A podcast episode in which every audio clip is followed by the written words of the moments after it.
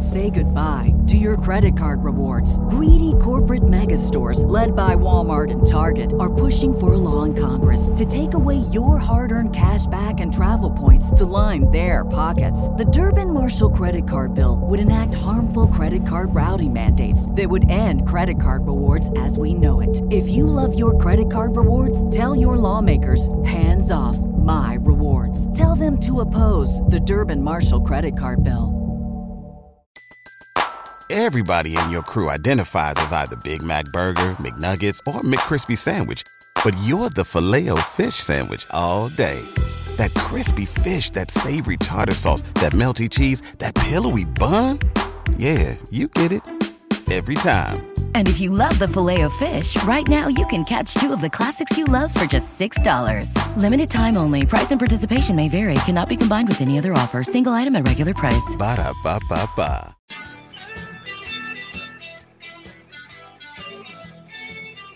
We continue to churn it, baby. Good afternoon, all. Big Sills, National Football Show. It is a football Friday. We can officially start to say that now, and welcome aboard here. God. You know, just watching football last night was pretty awesome, wasn't it? I, the game sucked. There was penalties everywhere. Nobody was starting, but still, wasn't it great to see Doug Peterson on the sidelines again? Josh McDaniels on the other side. All the Hall of Famers, seeing Vermeil last night. I'll get to Dick Vermeil here in a minute. But how great was it to see football? You got the gold jacket ceremony tonight. You got the Hall of Fame inductions on Saturday. What's going to be more of a stat line? How many times Vermeil cries at his induction speech? Or how many times he thanks the city of Philadelphia, right? Hey, Hey, man, that's right. Hey, Xander, I watched four quarters of football. I watched four quarters of the worst football on the planet last night. I'm with Xander. I'm just sitting here watching this thing, even through the rain delay. I'm watching that thing last night. Man, I, I loved it, man. I love seeing all the Hall of Famers, too. So please hit the like button. Guys, I first and foremost want to start by an article in the Inquirer today. I really, really loved the article in the Inquirer about Darren Daulton. Darren Daulton and I were close boys. He lived in Tampa. Well, actually, he lived in Clearwater.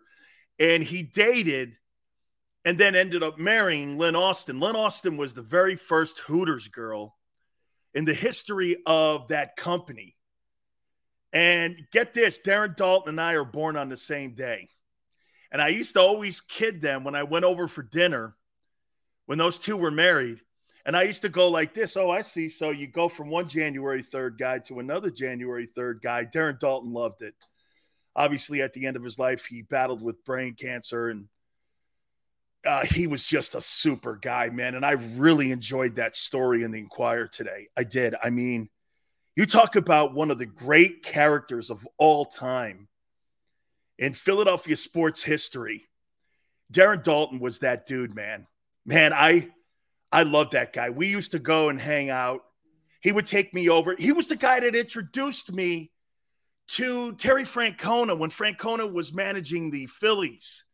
And we'd go over to Clearwater, and we would watch the Phillies play.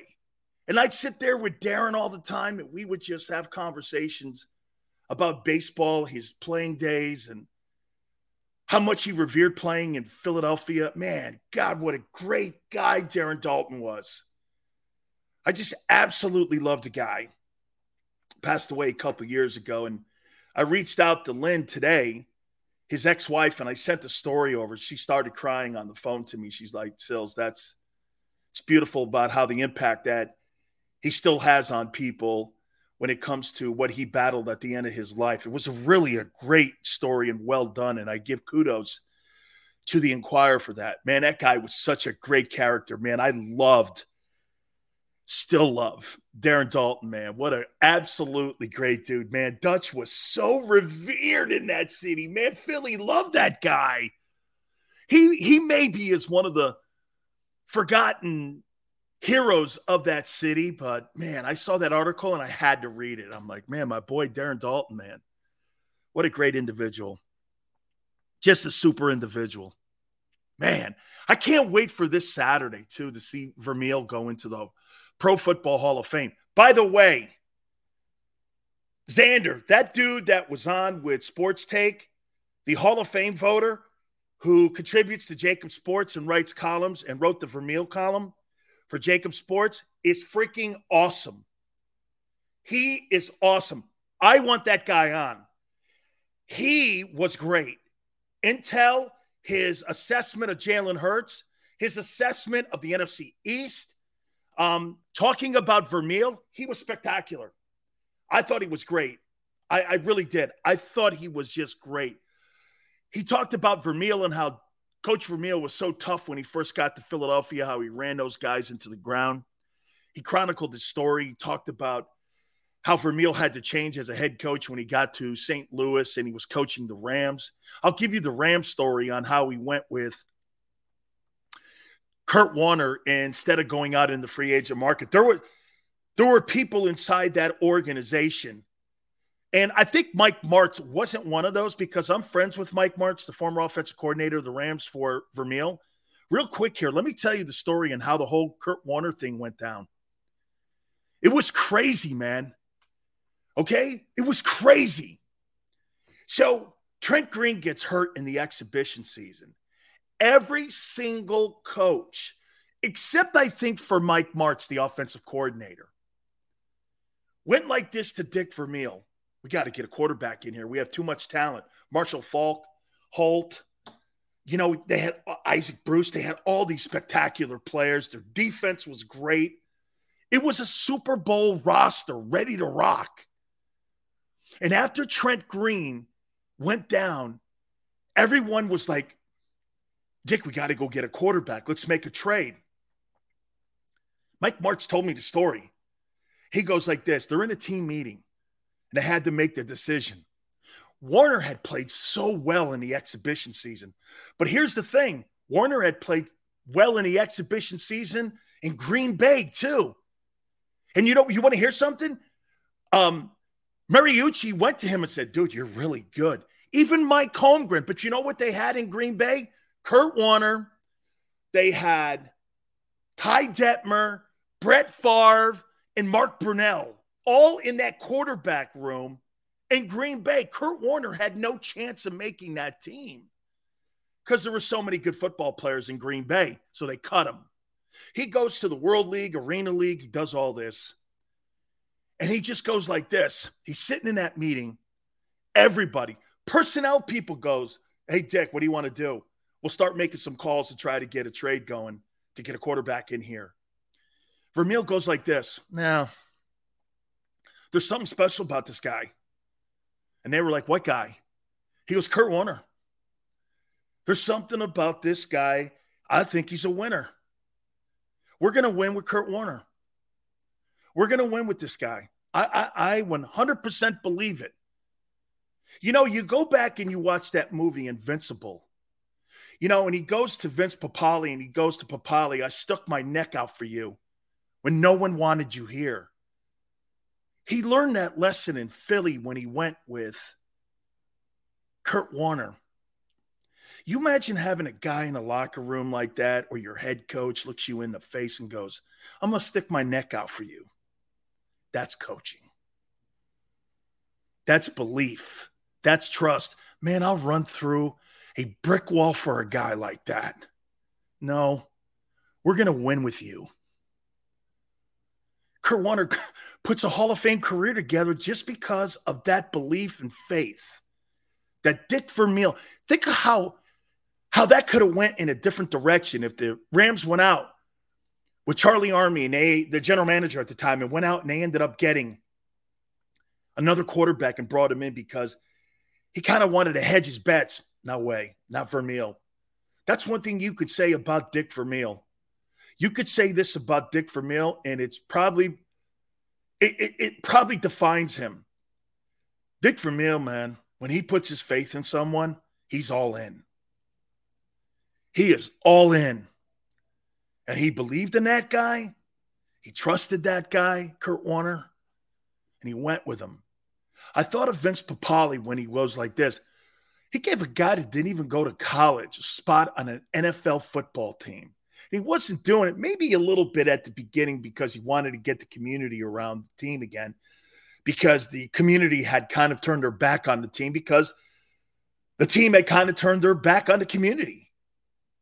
And for Vermeil, maybe it was at the beginning, but then he started seeing something in the character in the guy. Now, this guy's good enough to make my team. I want him on my team. I want guys like that on my team.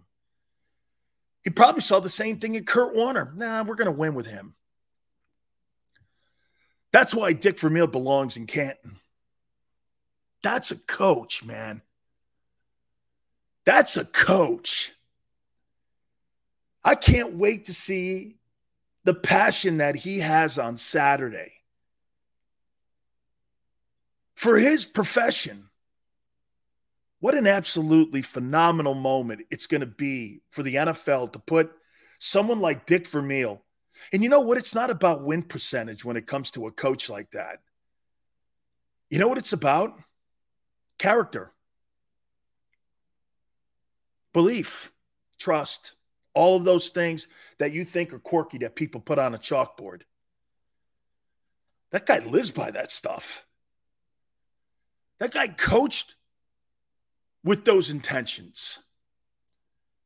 Takes over a crappy-ass Philadelphia Eagles team, turns them into N F C champions. Takes over a crappy-ass Saint Louis Rams team that was going nowhere. Since they landed in Saint Louis, turns them into champions.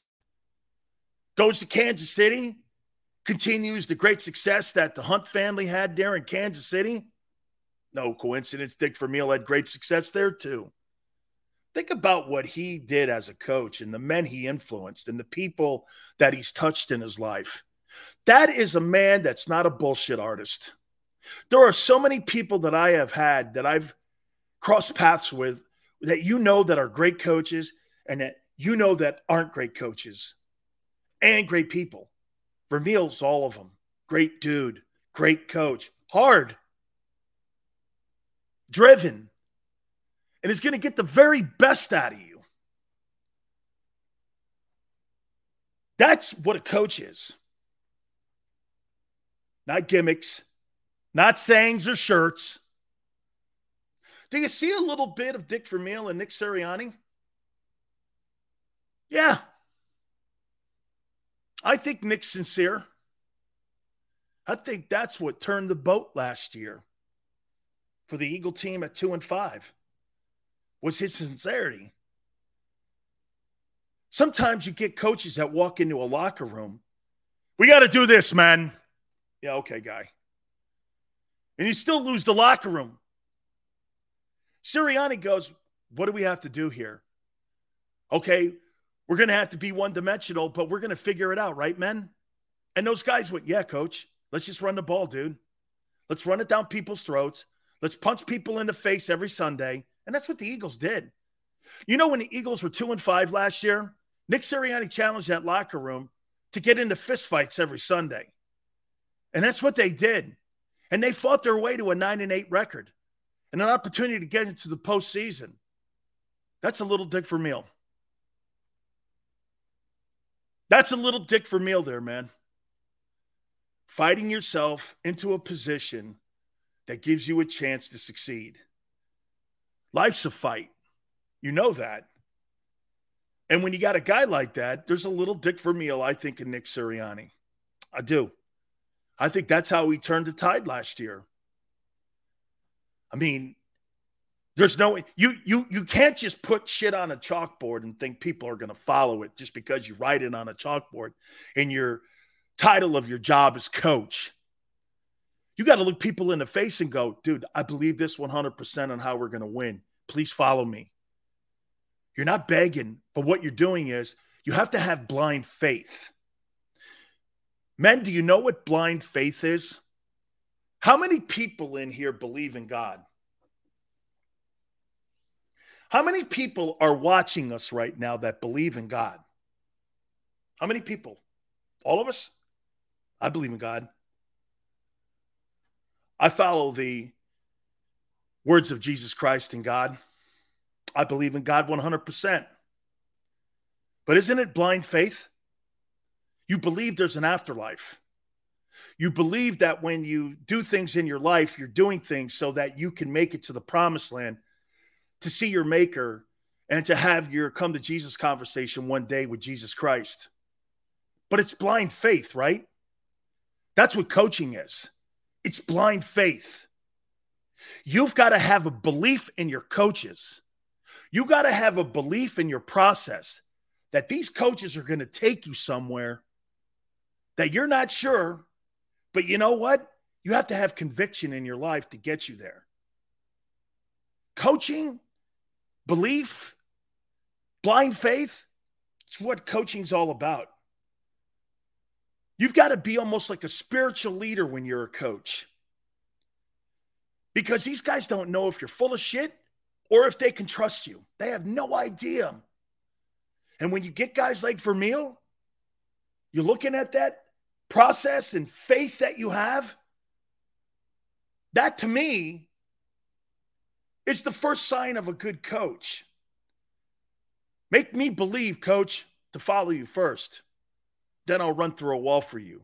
Same way Vermeil did it all them years. That, to me, is what coaching is. Blind faith. Getting the followers to follow. You know the difference between... You know, it's funny. I could spot a bullshit artist versus a head coach in two seconds. I try to keep the bullshit artist close to me, invest, because you know why? Those could be the most dangerous people in your lives. The people that you can keep at a distance are the people that you trust in your life, actually. Because they know they're not going to stab you in the back. Those are the people that you know that have your back at all times, like my wife. My wife's my greatest partner. She's my greatest partner, then my aunt. Absolutely. All about coaching and blind faith. That's what I'm going to wait for to see on Saturday. So I'm looking so forward to that. So, hey, man, I, I, I've run into Dick Vermeil numerous times. I'm just a big admirer of Dick Vermeil, man. Okay, I I, I really am. I, I'm just a gigantic believer in coaches who coach with that style. They drive you hard, but they also love you in the same process. That can happen. All right, let's do this. We're going to go over a couple things here. And by the way, the Big Sales Top ten Power Rankings are out today. I saw, by the way, U S A Today Sports have the Eagles ninth on their list, which means this, they're fourth in the N F C. Geez, Andrew, who said that a couple months ago? All of a sudden, people are starting to subscribe to what I said a few months ago. I said the Eagles were the fourth best team in the N F C, and I still hold to that. Now, U S A Today Sports is saying the same thing. I had them ranked ninth. I had them ranked ninth also. Gee, U S A Today Sports has the Philadelphia Eagles ranked ninth. I love it. All right. I'm going to ask you a question right out of the gate. By the way, let me tell you our packed show today.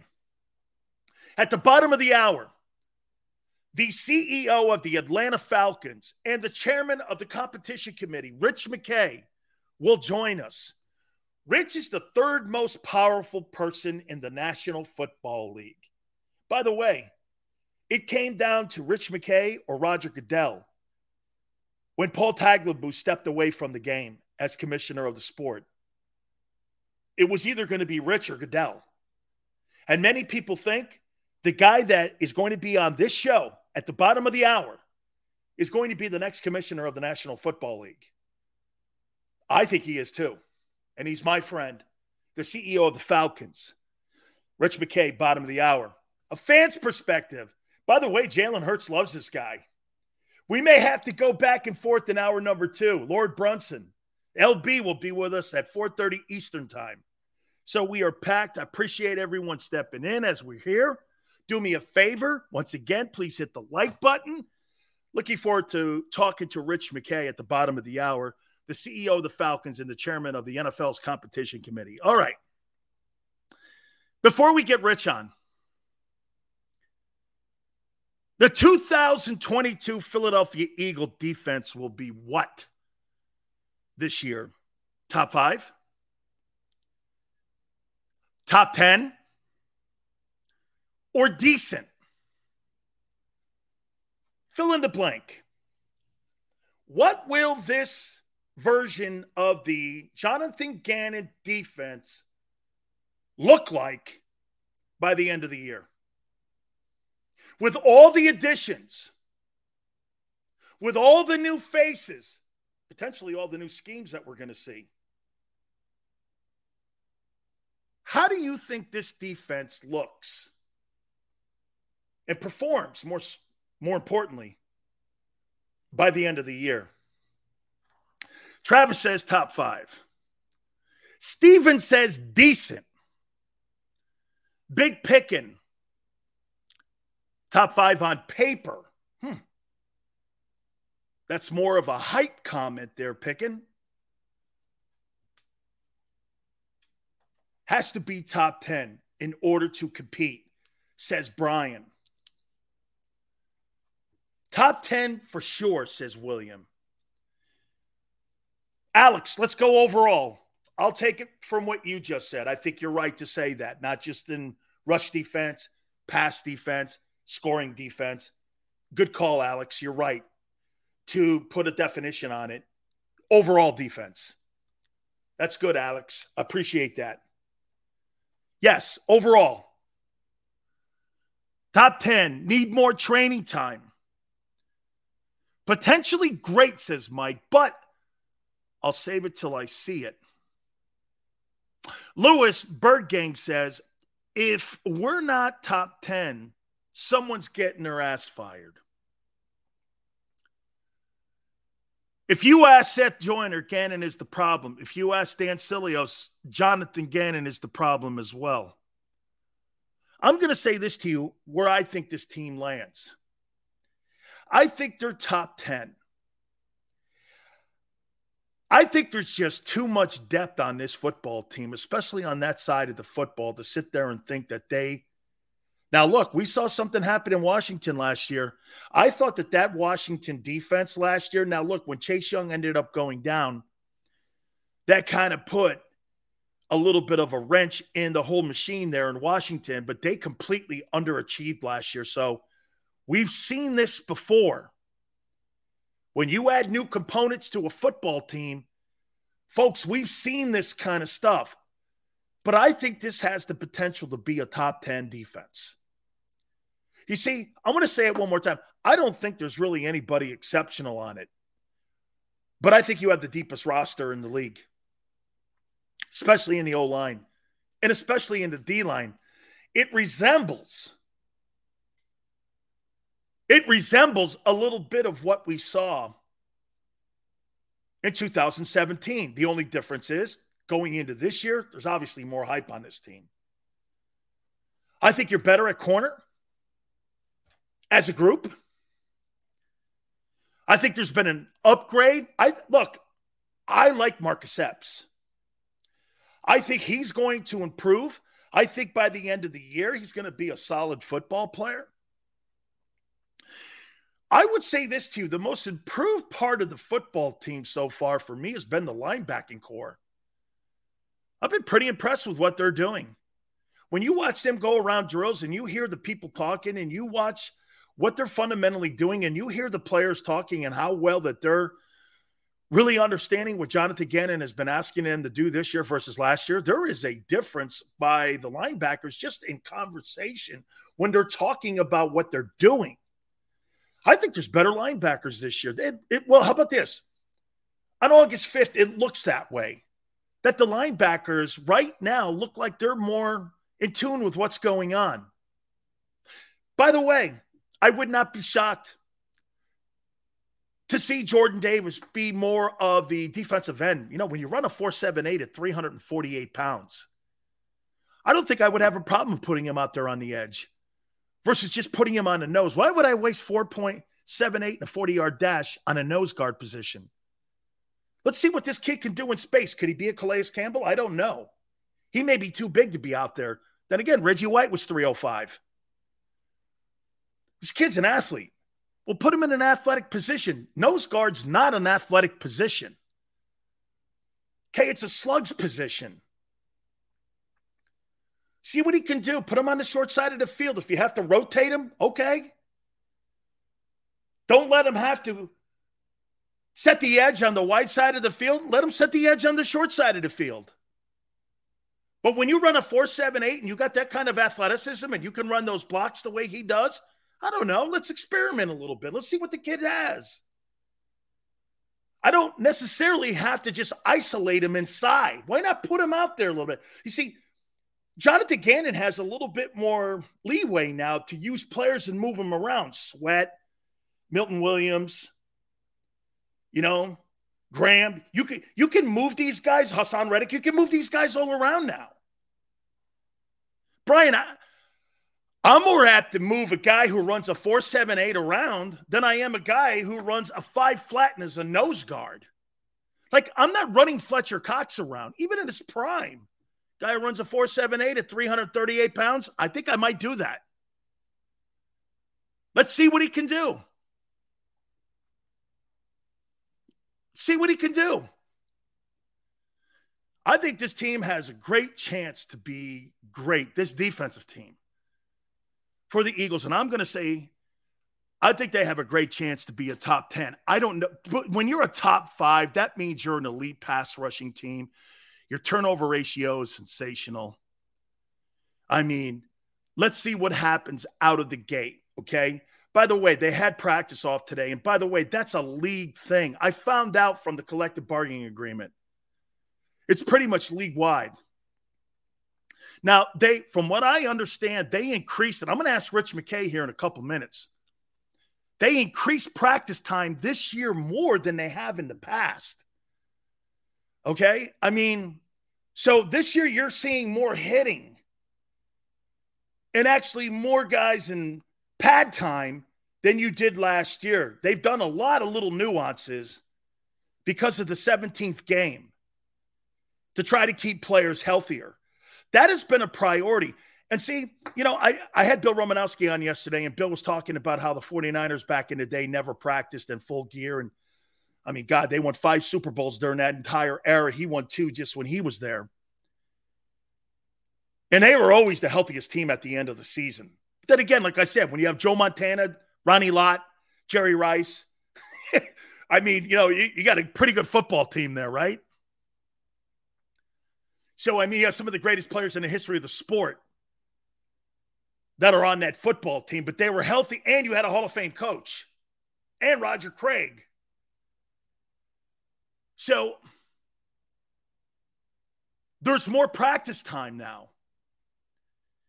Um, I, I just don't know. I just want to see how they get out. Now, look. Bill said yesterday, hey, man, you know, when you really aren't hitting any, anybody and you're a football player and you're a defensive-minded guy, you can't wait to knock someone on their ass. He's right. You're supposed to see somebody in a different uniform.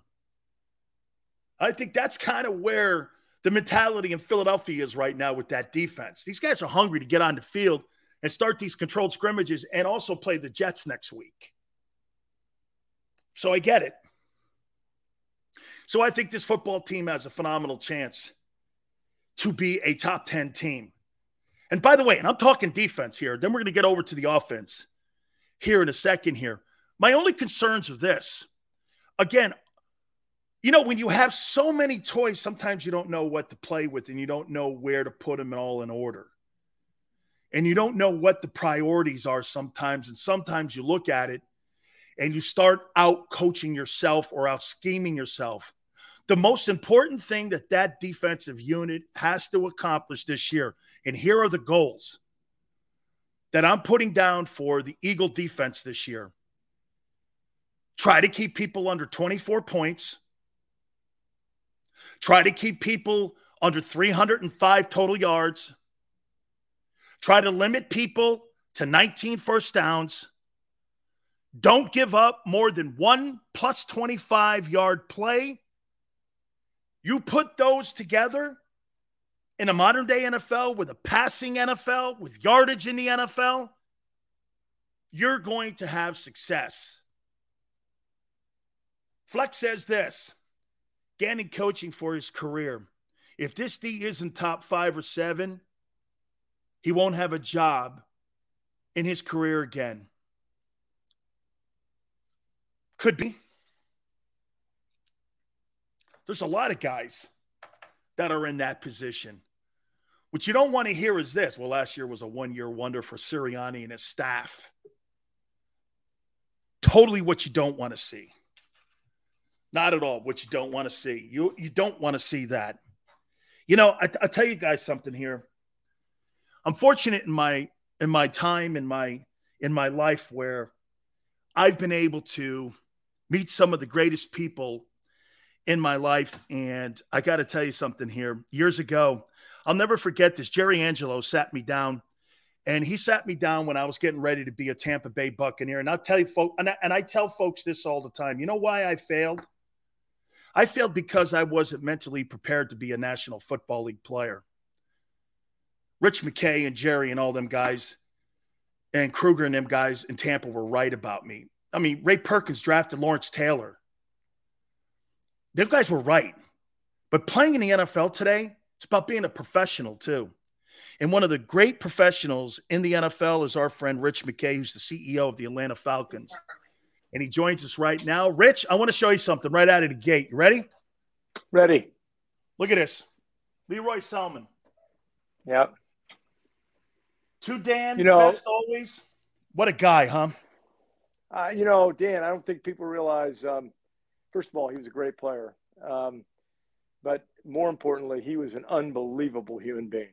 I mean, Leroy was just, um, God almighty, you just never saw him without a smile on his face. And it didn't care if we were in a locker room. Uh, I grew up with him losing twenty-six games in a row with my dad.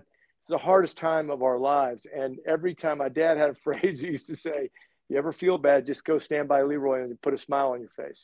And it was just because he just, that's who he was. Uh, just an incredible guy. I'm so jacked he got in the Hall of Fame. It would have been so disappointing if a guy whose career was cut short because of a Pro Bowl game, remember he got hurt in a Pro Bowl, um, didn't make it, but he did make it, which is fantastic.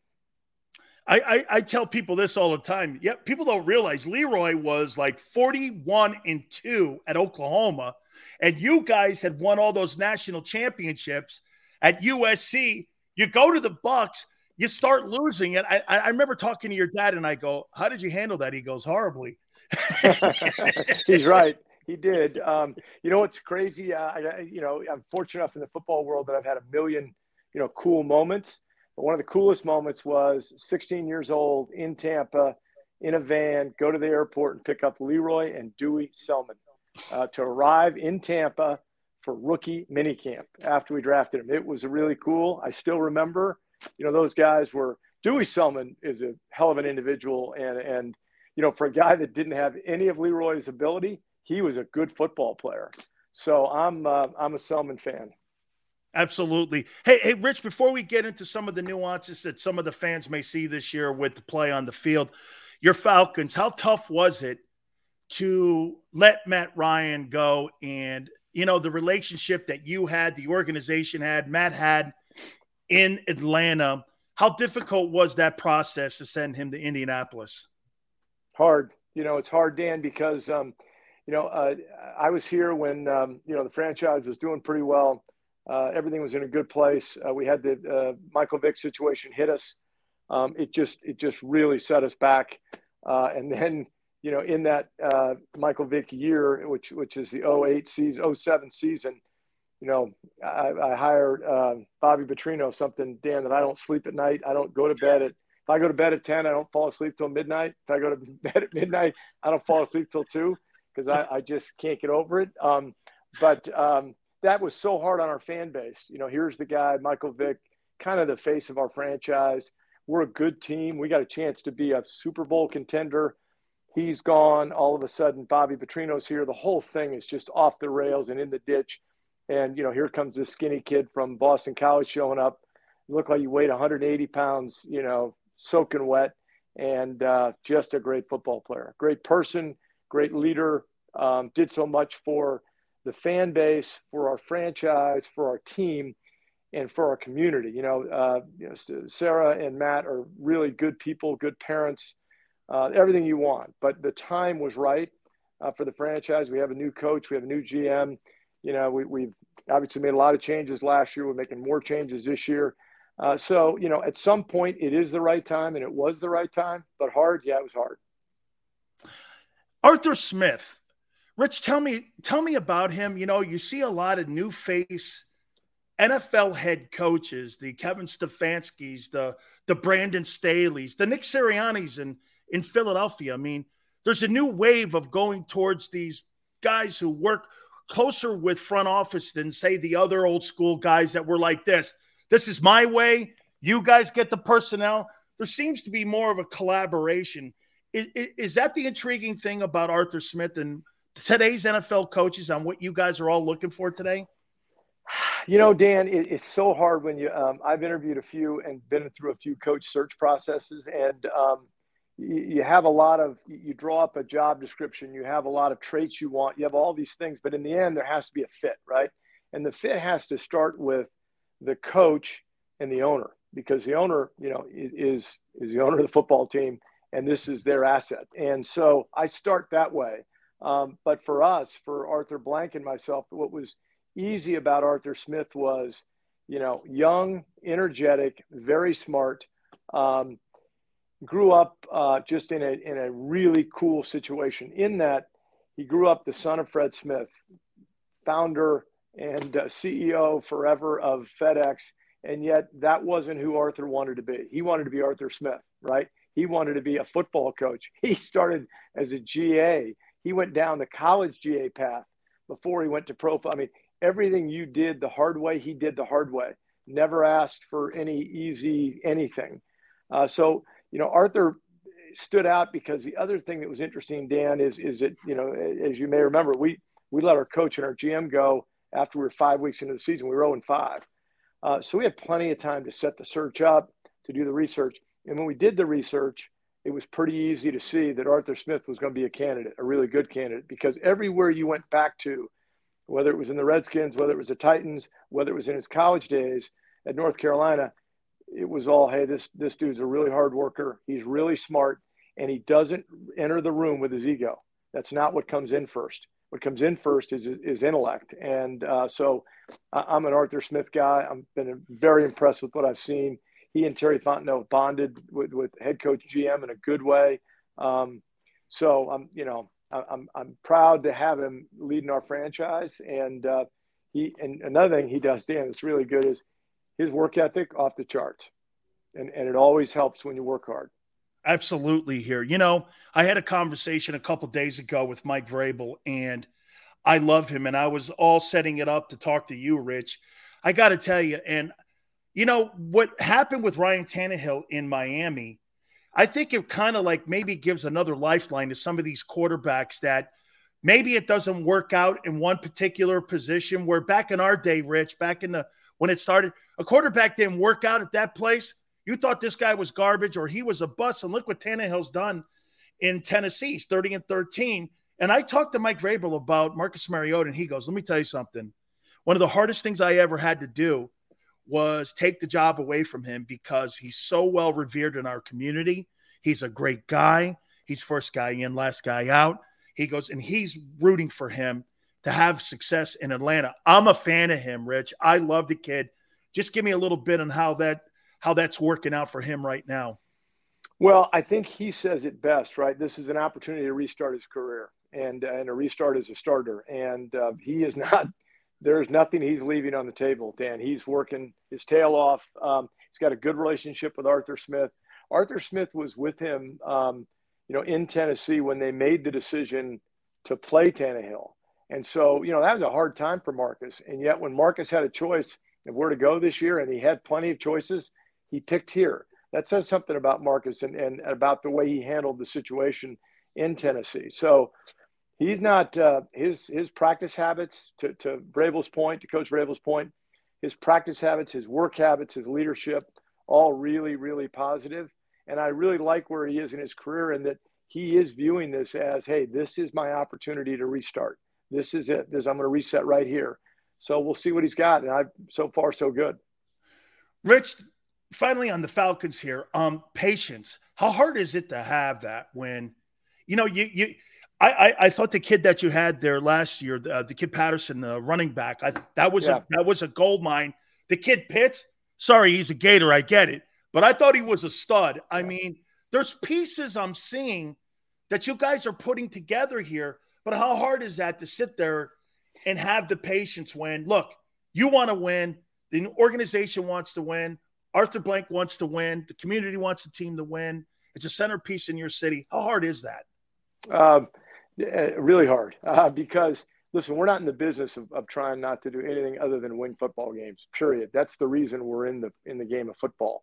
Um, and our fans don't wake up every day saying, boy, I hope we're good in two years. Man, that would be good. I'd really like to be good in two years. You know, Dan, nobody wakes up and says that.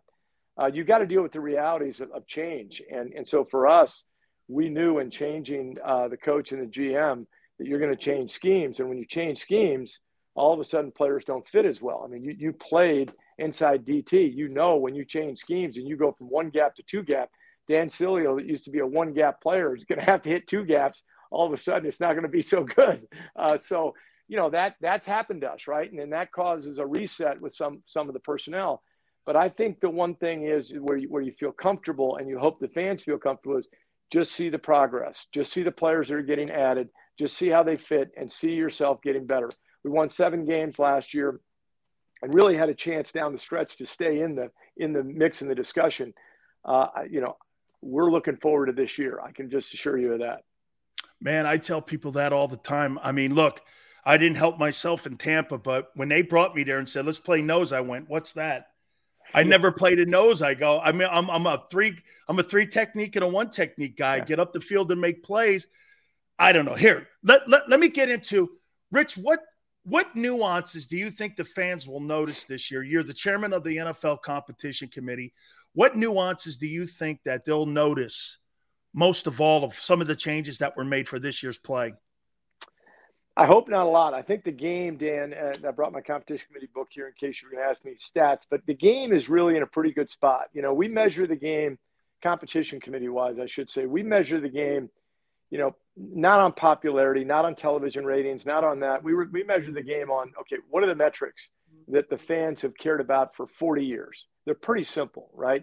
Their yards per game, their passing yards per game, their points per game, their penalties per game, right? They're all those type of metrics, and those metrics for our game right now are really good.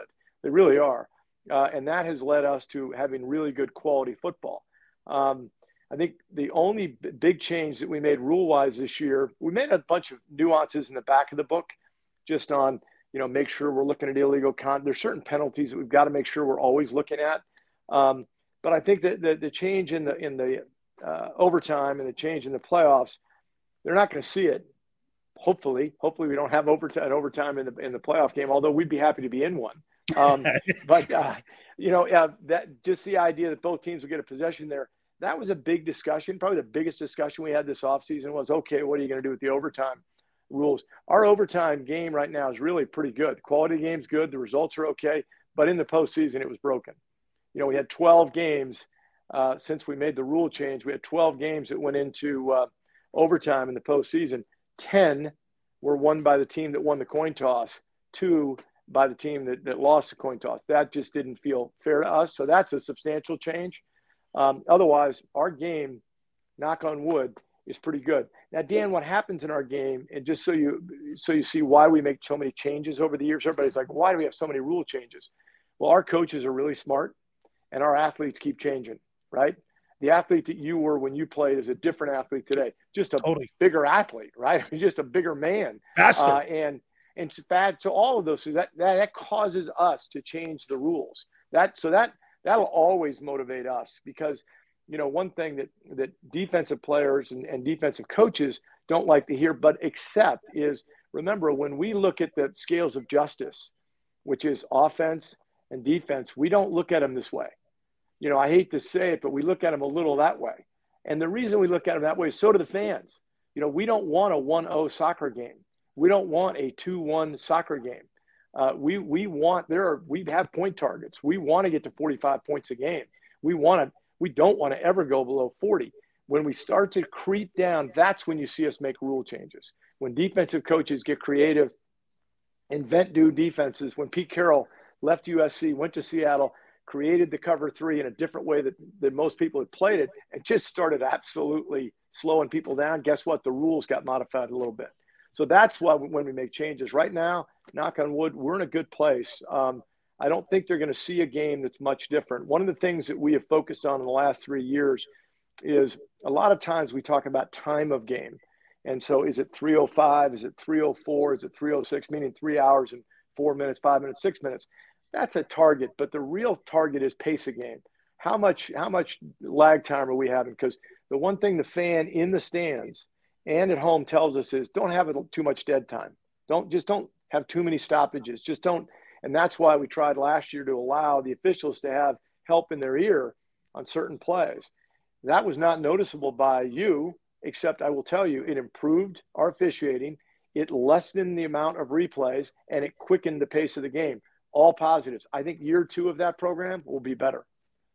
Rich, couple things on the players here that I love that I think goes into the competition of the game here. So now we're going to see where players are going to have the opportunity to go on I R and then go on it twice this year. And to yeah. me, is that because of the health of what you're looking at with the players so that you can, you know, give an opportunity for these teams not to have to go onto the open market? And I also yep. want to throw this into it, if like, and I could tag that question on, is that did you ever think about adding another bye week because of the additional seventeenth game that we're now having? I know you took an exhibition game away, but having the ability to go on I R twice in a year instead of just once yep. and maybe an additional bye, could that be something that we're looking yep. at down the road? Let's separate the two, okay, on, on the, on the uh, going on I R, right? So, so the old school people, right, like myself, the George Youngs, the Bill Polians, you know, we were all on the committee together. And then, you know, I'm I'm still on the committee, but I still I can still hear George talking to me, and I can hear Bill talking to me. We always were concerned um, as personnel guys. We were always concerned with this thing called stashing. What stashing was, Dan, is it was a team that what they would do is they would just hide players. So they tell you, they say, hey, Dan, uh, in this last preseason game, just kind of sniper. Here's yeah. the word, sniper. Yeah. yeah. So, so we always woke up and we got worried about that, right? I don't think we're worried about that anymore. Uh, I think what we look at, that's why we, that's why the practice squad is sixteen players. Heck, wow. When we started it, it was five. Okay. And, and Bill was concerned about five. I mean, we started with five. So um, the reason is because we've kind of looked at it as though if you're a team and you've built this uh, ecosystem and you've developed these players, it's okay that we don't have to put everybody subject to waivers. We don't have to put everybody on the street. And then what we figured out is if you put too many people on the street, you don't have this big practice squad and you don't let people come back from I R, then what happens is week ten, we have two injuries in a game. We have to go call and say, hey, Dan, okay, you haven't played since training camp. Can you, are you, are you in good shape? I know what your answer is. I'm great shape, working out every day. Here you come in, you work out, you look good, we sign you, you get hurt, I don't know, three plays into the game because you're not ready to play. You haven't played in, you know, twelve weeks. You haven't done anything. But, you know, that's – so I, I just like the system of I R and the return from I R because when you when you get hurt, you were training with us. When you're hurt and you're on I R, you're training with us, okay? You're staying in shape, you're doing – then we bring you back in practice, then you play. Your chances of getting hurt are much lower than the guy we get on the street. And the quality of your play, much better. You know our scheme. You know what our calls are. You know what our coaches are asking of you. You know the players that are playing around you. So to me, I think the old school way I looked at it before of concern of stashing, I'm not sure we saw that right. I like the fact that now the Falcons developed this group of players and we can retain those players. We now have the right, Dan, under the uh, C B A and our agreement with the union, of our practice squad players, we can move them up to our active and play on game day three times hmm. during the year freely. And I mean freely only this. We're still going to pay them like they were regular players, right? Not practice squad pay. They get paid regular pay. But the other thing is that we don't have to put them on waivers and subject subject them to the whole league. So I can activate you on Friday. You can play in the game on Sunday. And on Monday, you revert back to the practice squad. that has, again, helped the quality of our game. So I, I do think that our, our partners, the union, um, uh, have done a good job with getting with us and saying, okay, let's be in the jobs business. Let, let's, let's make our ecosystem bigger. And then let's think about the fact that those people that we develop within our own system have a lesser chance of getting injured, which means the quality of our game improves. Rich, two last questions here for you. And please help me out on this because, you know, I'm watching the Eagles practice. You know, we kind of cover the Eagles here and, you know, they're off today. They were off the other day. I mean, look, the Ray Perkins three a days. Hey, listen, I get totally it. Different. Your totally pops, different. Your pops three a days. Totally different. All I, I please help me out on this here because I looked at what you guys collectively bargained and what I saw what was different this year. You actually have increased more times in pads this year than maybe what you have in the past to be able to give those guys more chances. I mean, Rich, is that just a modern day N F L now where you're just not going to see these massive practices that you and I used to go through back totally in the day? It, it's a new N F L, right? Doesn't even, doesn't even, uh, you know, I, Arthur Smith and I were talking today during a break and um, people that played eight years ago, not not fifteen years ago, not twenty, I'm talking eight years ago, would not recognize training camp today. It's just different, way better, way safer. There's way more. Dan, the biggest difference for me, competition committee-wise, and then, you know, I've had the, the privilege of being on the working group that, that negotiates on the C B As. The biggest difference in, in dealing with all these issues is we actually have data. We know everything. We know if we put you in this position and we put you too many times in this position, your chance of injury goes up. So you know what? We're going to reduce that.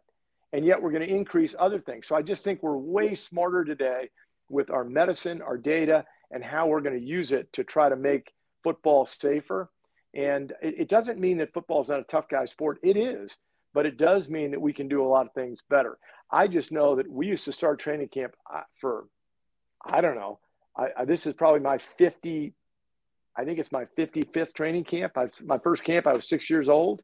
Um, going, Mike Garrett was a running back, uh, won a Heisman Trophy. So that's that's I don't that's sixty-five. So don't.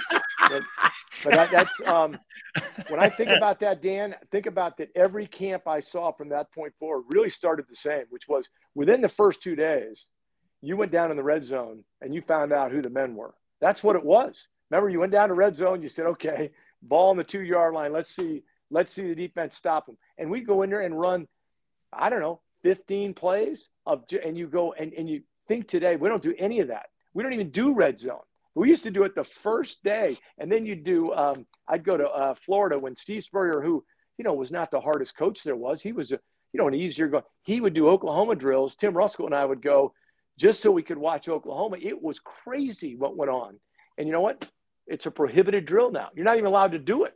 Uh, good for us. Good for us getting out of those days of using camp uh, to prove toughness. That just doesn't make sense. And, it, and the data says it's not a good idea. And then I do think the other thing different from when you played and when I got into the league was that training camp was the right definition. That's what we were doing. We were you you were drinking beer in the offseason, claiming to be working out, not doing much. And we were training guys. You know what I mean? It was training camp. That's what it was. Well, nowadays, our guys come in. We got ninety guys. Is there a chance that two of them are not in great shape? Yes. Really? eighty-eight of them, eighty-eight of them are really yeah. good, like crazy good shape. And so um, the word training camp really is not – that's not what this is anymore. This is much more like, you know, getting ready, dress rehearsal reps as opposed to training these players to, to get into shape. They're in shape. Rich, I'll tell you, man. So what, when I obviously I played at Miami with Jimmy, and so those practices were pretty intense, obviously. But so I get up there with with Ray Perkins, man. I, hey, Pepin Roots, Pepin Roots Stadium to me was like hell. I, I had never went into a place, and you, you know, you had these little like uh, uh, uh, air conditioning units that were in your wall. I'm in there. I'm in there with John Cannon. We're sitting in there, and I'm going like, we're gonna have three a days. We're sleeping under a tent.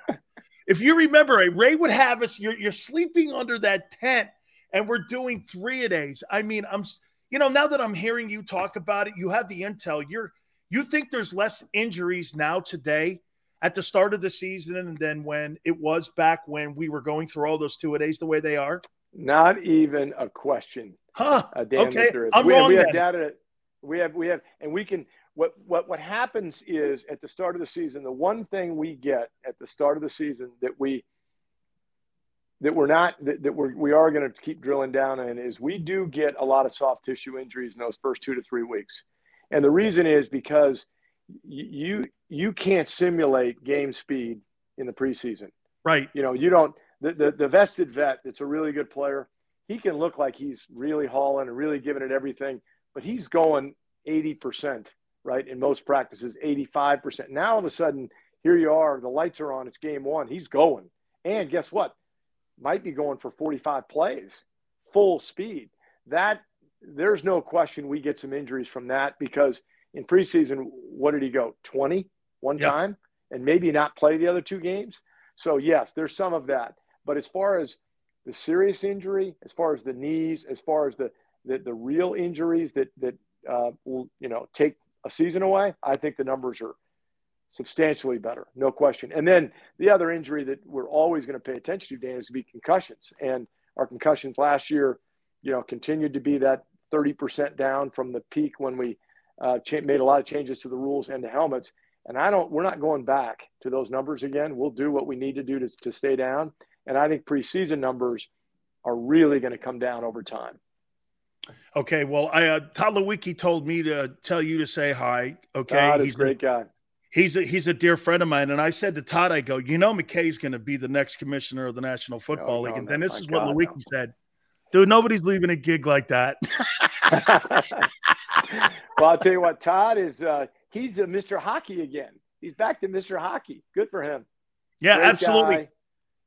Great guy. Super Todd's guy. Hey, guy. Rich, have a great year. Have a safe camp with all your guys. Thank you so much for spending so much time. It's going to be, I, I, do you agree, Rich? This is probably going to be one of the most entertaining years that I can remember. You got the Brady send-off potentially. Um, the great thing about the N F L is, too, because the way you guys set it up from worst to first, I mean, the draft, the schedule, you always look at the lowest teams have to be improved. You never let a team sit in the toilet as long as some of these leagues. The greatest thing about the N F L, in my opinion, Rich, you just don't know who's going to win it. You have your idea, but that's yeah. the beautiful thing about the competition. Competitive balance, create, Dan. Isn't it? Com- competitive balance. The, the two, were, you know, there was a phrase when I first got on the competition committee called parity. And a lot of the commentators said, oh, N F L's got a problem. They got too much parity. Well, you know what? We changed the phrase to competitive balance because it sounds better. It's really the same thing, but it's a great thing. The idea that every team, every fan wakes up and says, you know, my team's got a chance is fantastic because in baseball, and there's many challenges in other sports where they can't say that. Ours is our, ours. You can say that, and it's really cool. Absolutely. Rich, great success to you. Tell Mister Right, Blank hi. I said hi to everybody well, there. Thank you so much. I appreciate you doing this, my friend. Talk to you down the road. See you, bud. You got it. That is the great Rich McKay, the C E O of the Atlanta Falcons. And boy, man, that was really a great conversation to tell us a little bit about the success of the National Football League and where it's going. And hey, listen, I've I've got to say this to you guys. Maybe I'm wrong here. And maybe I am sounding too old. Rich McKay has been raised in the National Football League. Okay. He's been raised in it. He understands it. His father coached in it. Rich has been the G M, the president, and now the C E O of the Atlanta Falcons. And I do believe that he'll be the next commissioner one day of the National Football League. And he's saying, look, those days are completely over with, Dan. Three-a-days, two-a-days. It's a completely different N F L. And I do think it's a different N F L because of what we're seeing a little bit of here with, you know, the the O T As, these mini camps, where these players today, you know, back in the day, it used to be where a guy could use training camp to get into shape. Today, these guys, like Rich just said, these guys are all in shape. Okay, you're not going to show up to a Philadelphia Eagle camp fat and out of shape. That's not going to happen.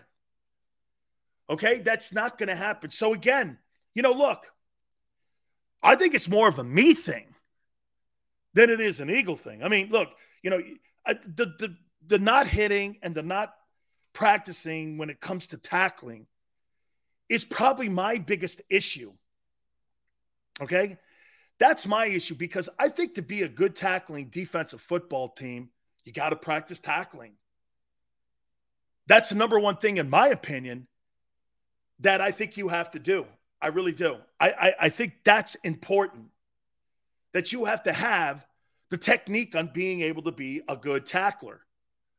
Okay? I mean, and when you're not practicing that, I don't know how fundamentally you can be sound when you want to line up against the Lions and say that you're going to be a great tackling football team. Okay, don't forget, hour two, Lord Brunson will be with us. That'll be at four thirty Eastern. We're going to take a look at the offense at the top of the hour. But don't forget, my friends at Morgan and Morgan, where the fee is free. Listen, folks, if you are hurt or injured on the job, there is no attorney firm out there that will protect you and your family more than Morgan and Morgan. They've collected over thirteen point five billion dollars over the past thirty years. And it's not with just this saying here, okay? Hey, but for the people. It's not a slogan. It's who they are. Over eight hundred attorneys strong in offices in Philadelphia, New York, Florida, all across America. They're the biggest firm, like I said, in the country, and they're ready to do battle for you to defend you and your family's rights. There's no such thing as a fender bender, and they will not be intimidated. Call them eight hundred, five twelve, sixteen hundred. That's eight hundred, five twelve, sixteen hundred. Open twenty-four seven, seven days a week. eight hundred, five twelve, sixteen hundred. Call us free, consultations free. When you call Morgan and Morgan, do me a favor. Tell them Dan Cilio sent you. When choosing a lawyer for your injury case, you may ask, does the size of the law firm matter? Well, of course it does. The insurance company, they're huge with unlimited resources. And whether your case is big or small, they're built to bully you out of the money you're owed. But here's the good news. We're big too, the biggest actually. And we're built to fight to make them pay for all that was taken from you. Size is our strength. There's only one Morgan and Morgan, for the people dot com.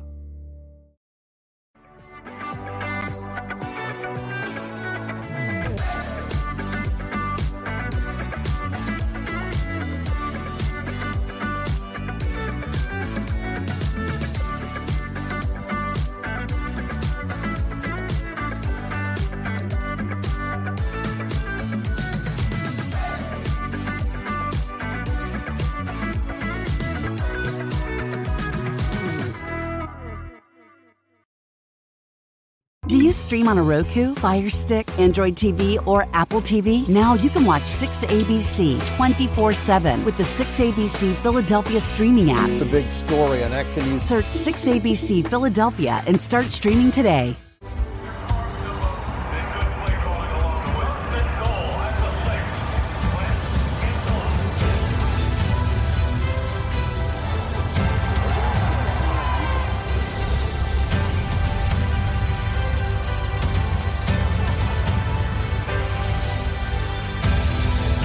Field of life.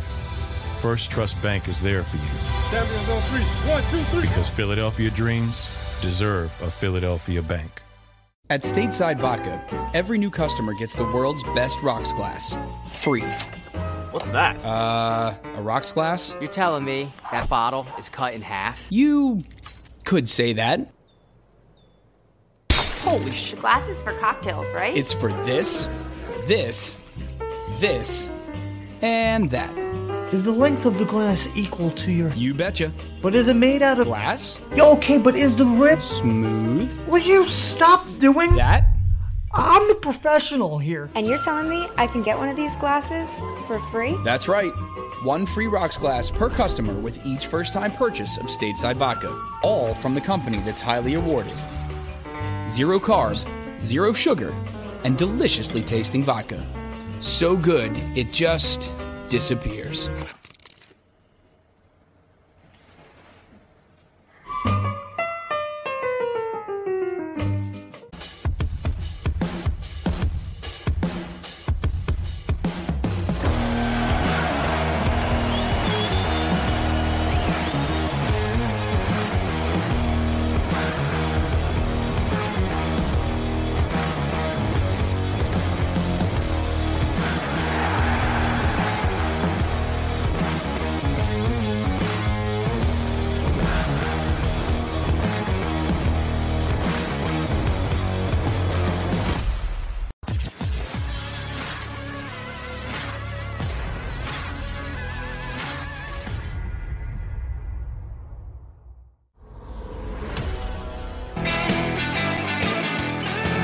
Hour two National Football Show. It's your boy Jake Jones. Please hit the like button. Thank you guys so much for coming aboard. That was awesome getting Rich McKay on. Rich doesn't do very many interviews, and um, we appreciate him taking time out of his day. So he's not only on the competition committee, but he's also on the collective bargaining committee that collectively bargains with the union and the league, and he's the C E O of the Atlanta Falcons. Wow, what an absolutely powerful guy, and we're really privileged to have him on the program. Lord Brunson, Fans Perspective, that'll be at the bottom of the hour at four thirty Eastern. We look forward to talking to our friend. I'm going to get – we talked a little bit in the last hour about the defensive side of the football. We're going to talk a little bit about the offensive side of the football. But I, before I do that, I want to say this about Dak Prescott. You know, as much – hate as we give Jalen Hurts, and I mean myself and other media people, I think Dak Prescott's under more pressure. You're the starting quarterback of the Dallas Cowboys, dog, and you haven't won anything. Okay? Jalen's fighting for his N F L future. Dak Prescott is fighting for his reputation. Do you want to be, if you're Dak Prescott, do you want to be considered Patrick Mahomes, Josh Allen, or do you want to be considered Kirk Cousins? Like many of you look at Kurt and say, he sucks, even though his numbers don't dictate that. He's a good quarterback. You never look at Kirk Cousins and go, I want my quarterback in the last sixty minutes of the season. If it, game all counts on this quarterback carrying me across the goal line, the majority of you are not going to pick Kirk Cousins. That's kind of how I'm starting to feel about Dak Prescott here. Okay? I'm starting to feel that about Dak. Somebody asked me this question this morning. Dan, what do you think of Dak Prescott? I look at Dak Prescott and I look at this and go like, I say this, I go, I think he's a fine player. I think he could throw the ball well. I think he's a great leader. I think if you want to pay a guy a lot of money and you want to put a blueprint together on what a quarterback should look like when it comes to representing your football team, Dak has all the intangibles. But when it comes to actually being an elite guy, dude, you got to win more than one playoff game. You've got to win more than one, and you got, hey, that's okay with the Jets. You're the Dallas Cowboys outside the owner. I think there's more pressure on Dak Prescott. I look at Dak Prescott and I say this, if that dude shits the bed this year and I don't get a chance to see the Dallas Cowboys win the N F C East, I'm not predicting you, but if they don't win the N F C East, and I'm paying you forty-five million bucks, dude, that's an F. Watch this. We're talking about success for the Eagles this year, winning the East, getting a playoff win. That shows improvement. That ain't good enough for Dak. I'm paying you forty-five million dollars, dog. That ain't it. That ain't it, man. You know, Dak's talking about all these young wide receivers he has in Dallas. Dude, you need to win some ball games, bro. And I'm not talking about the regular season ball games. You got to start winning some games in the postseason. For everybody that takes a crap on Aaron Rodgers, he does have a Super Bowl win. He does have three, excuse me, Two straight M V Ps and four M V Ps. I don't know. This dude's got to show up, man. Anthony says that Dak Prescott is more talented than Hurts. Anthony, he is more talented, but he's the starting quarterback of the Dallas Cowboys, and Jerry stroked him a check for forty-five per. Bro, step up. That ain't it, man. G T, I say the Cowboys got to at least get to an N F C title game, which they haven't in twenty-seven years.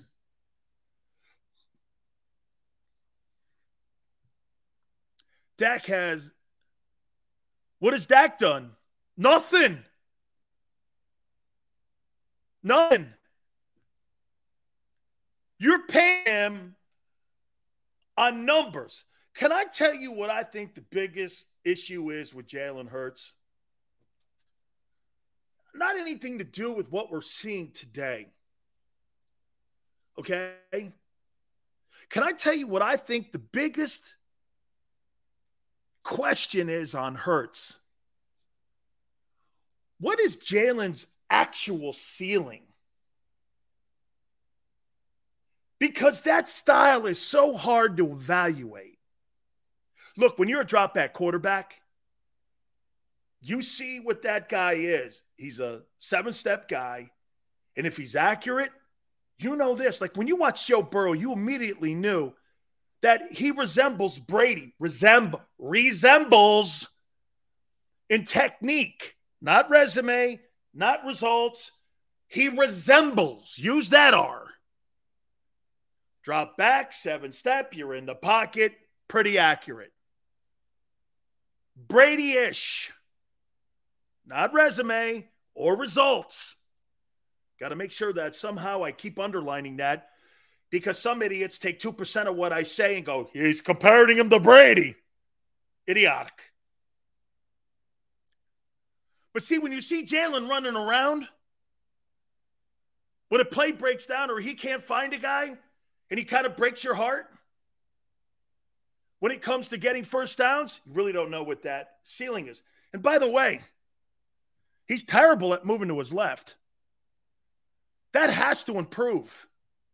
I've been saying that all offseason. He's terrible at it. Has he improved throwing the football, moving to his left? He's not very good at it. You don't think a defensive coordinator is not going to see that and game plan that? You don't think Dan Campbell and the Lions know that? That last year he was terrible moving to his left. Look it up. Th- then again, watch this. You get Tom Brady, Kurt Warner, any of the great elite passers of the past, Peyton Manning. They have a particular spot that they like to get to. Monty Kiffin used to tell me, you know how you get to these guys? Move them around off their spot. There's a comfort spot that they get into when they're back there. Move them around. Make him have to move his feet. What made Peyton Manning so great, remember Peyton Manning would be tapping his feet all the time before he threw the ball? He was always moving his feet.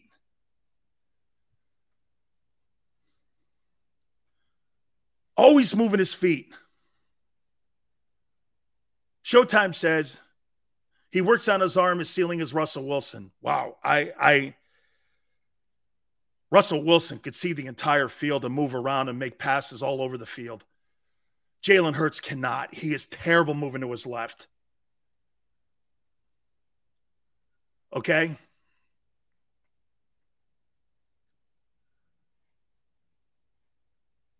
Did you see what... oh, my God, oh, my God. Big Dan's comparing the kid to Tom Brady. Exactly what I said that somebody would say. Congratulations, Andrew. You just win the Idiotic of the Day award. Awesome. Exactly what I said someone would do. Take two percent of what I said. I didn't say resemble. I didn't say results. Jesus, criminy guy. You have problems listening. What's up, gaming? Unbelievable. Exactly what I said someone would do. Andrew fell into it. Unbelievable. Oh, my God. He compared, I said, it's a, the way he throws the ball, Burrow. Seven-step. Brady's a seven-step. It's the comparison. Manning's a seven-step. Tannehill's a seven-step. That's what Brady does. Do you not know the difference between a sprint-out quarterback and a drop-back quarterback? Obviously, you don't. Congratulations. You just showed me you don't really know much about different styles of quarterbacking. Holy cow. Andrew, I'm disappointed, dog. Not what I said.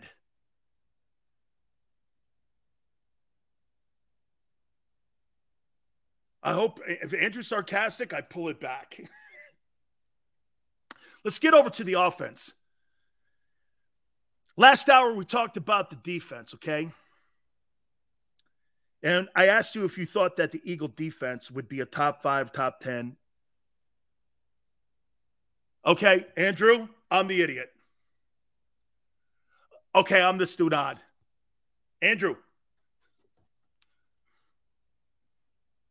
Andrew. I'm the studod. Let's let hey, Andrew, let's slide it over to the defense here. Or to the offense, excuse me.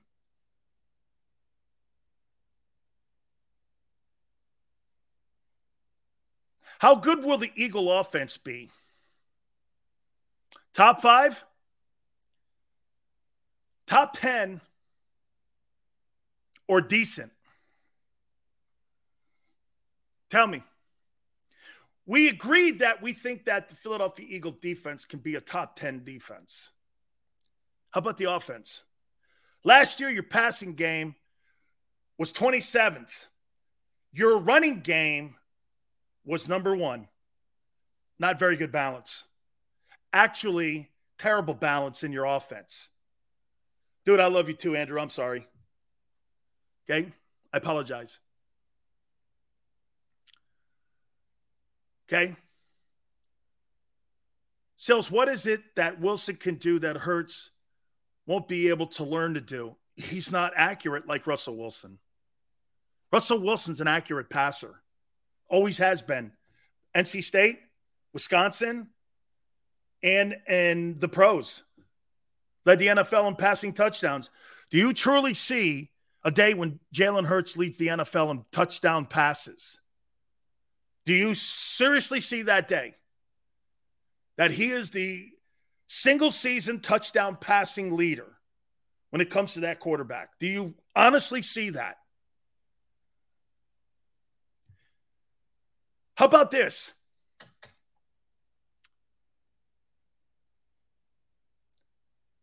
How about this? Do you see this Eagle offense overall, because we use that for the defense, overall, okay, being a top ten offense? I guess maybe what I'm asking you is, do you see the e- do you see the Eagle offense being more balanced this year?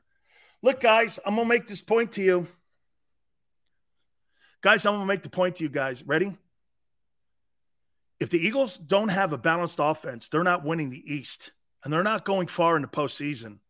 The reason that they couldn't beat the Buccaneers, or they couldn't do anything to get out of their own way, they were so one-dimensional, it was frightening. You didn't really have to do much of a game plan against the Philadelphia Eagle offense last year if you had an elite passer.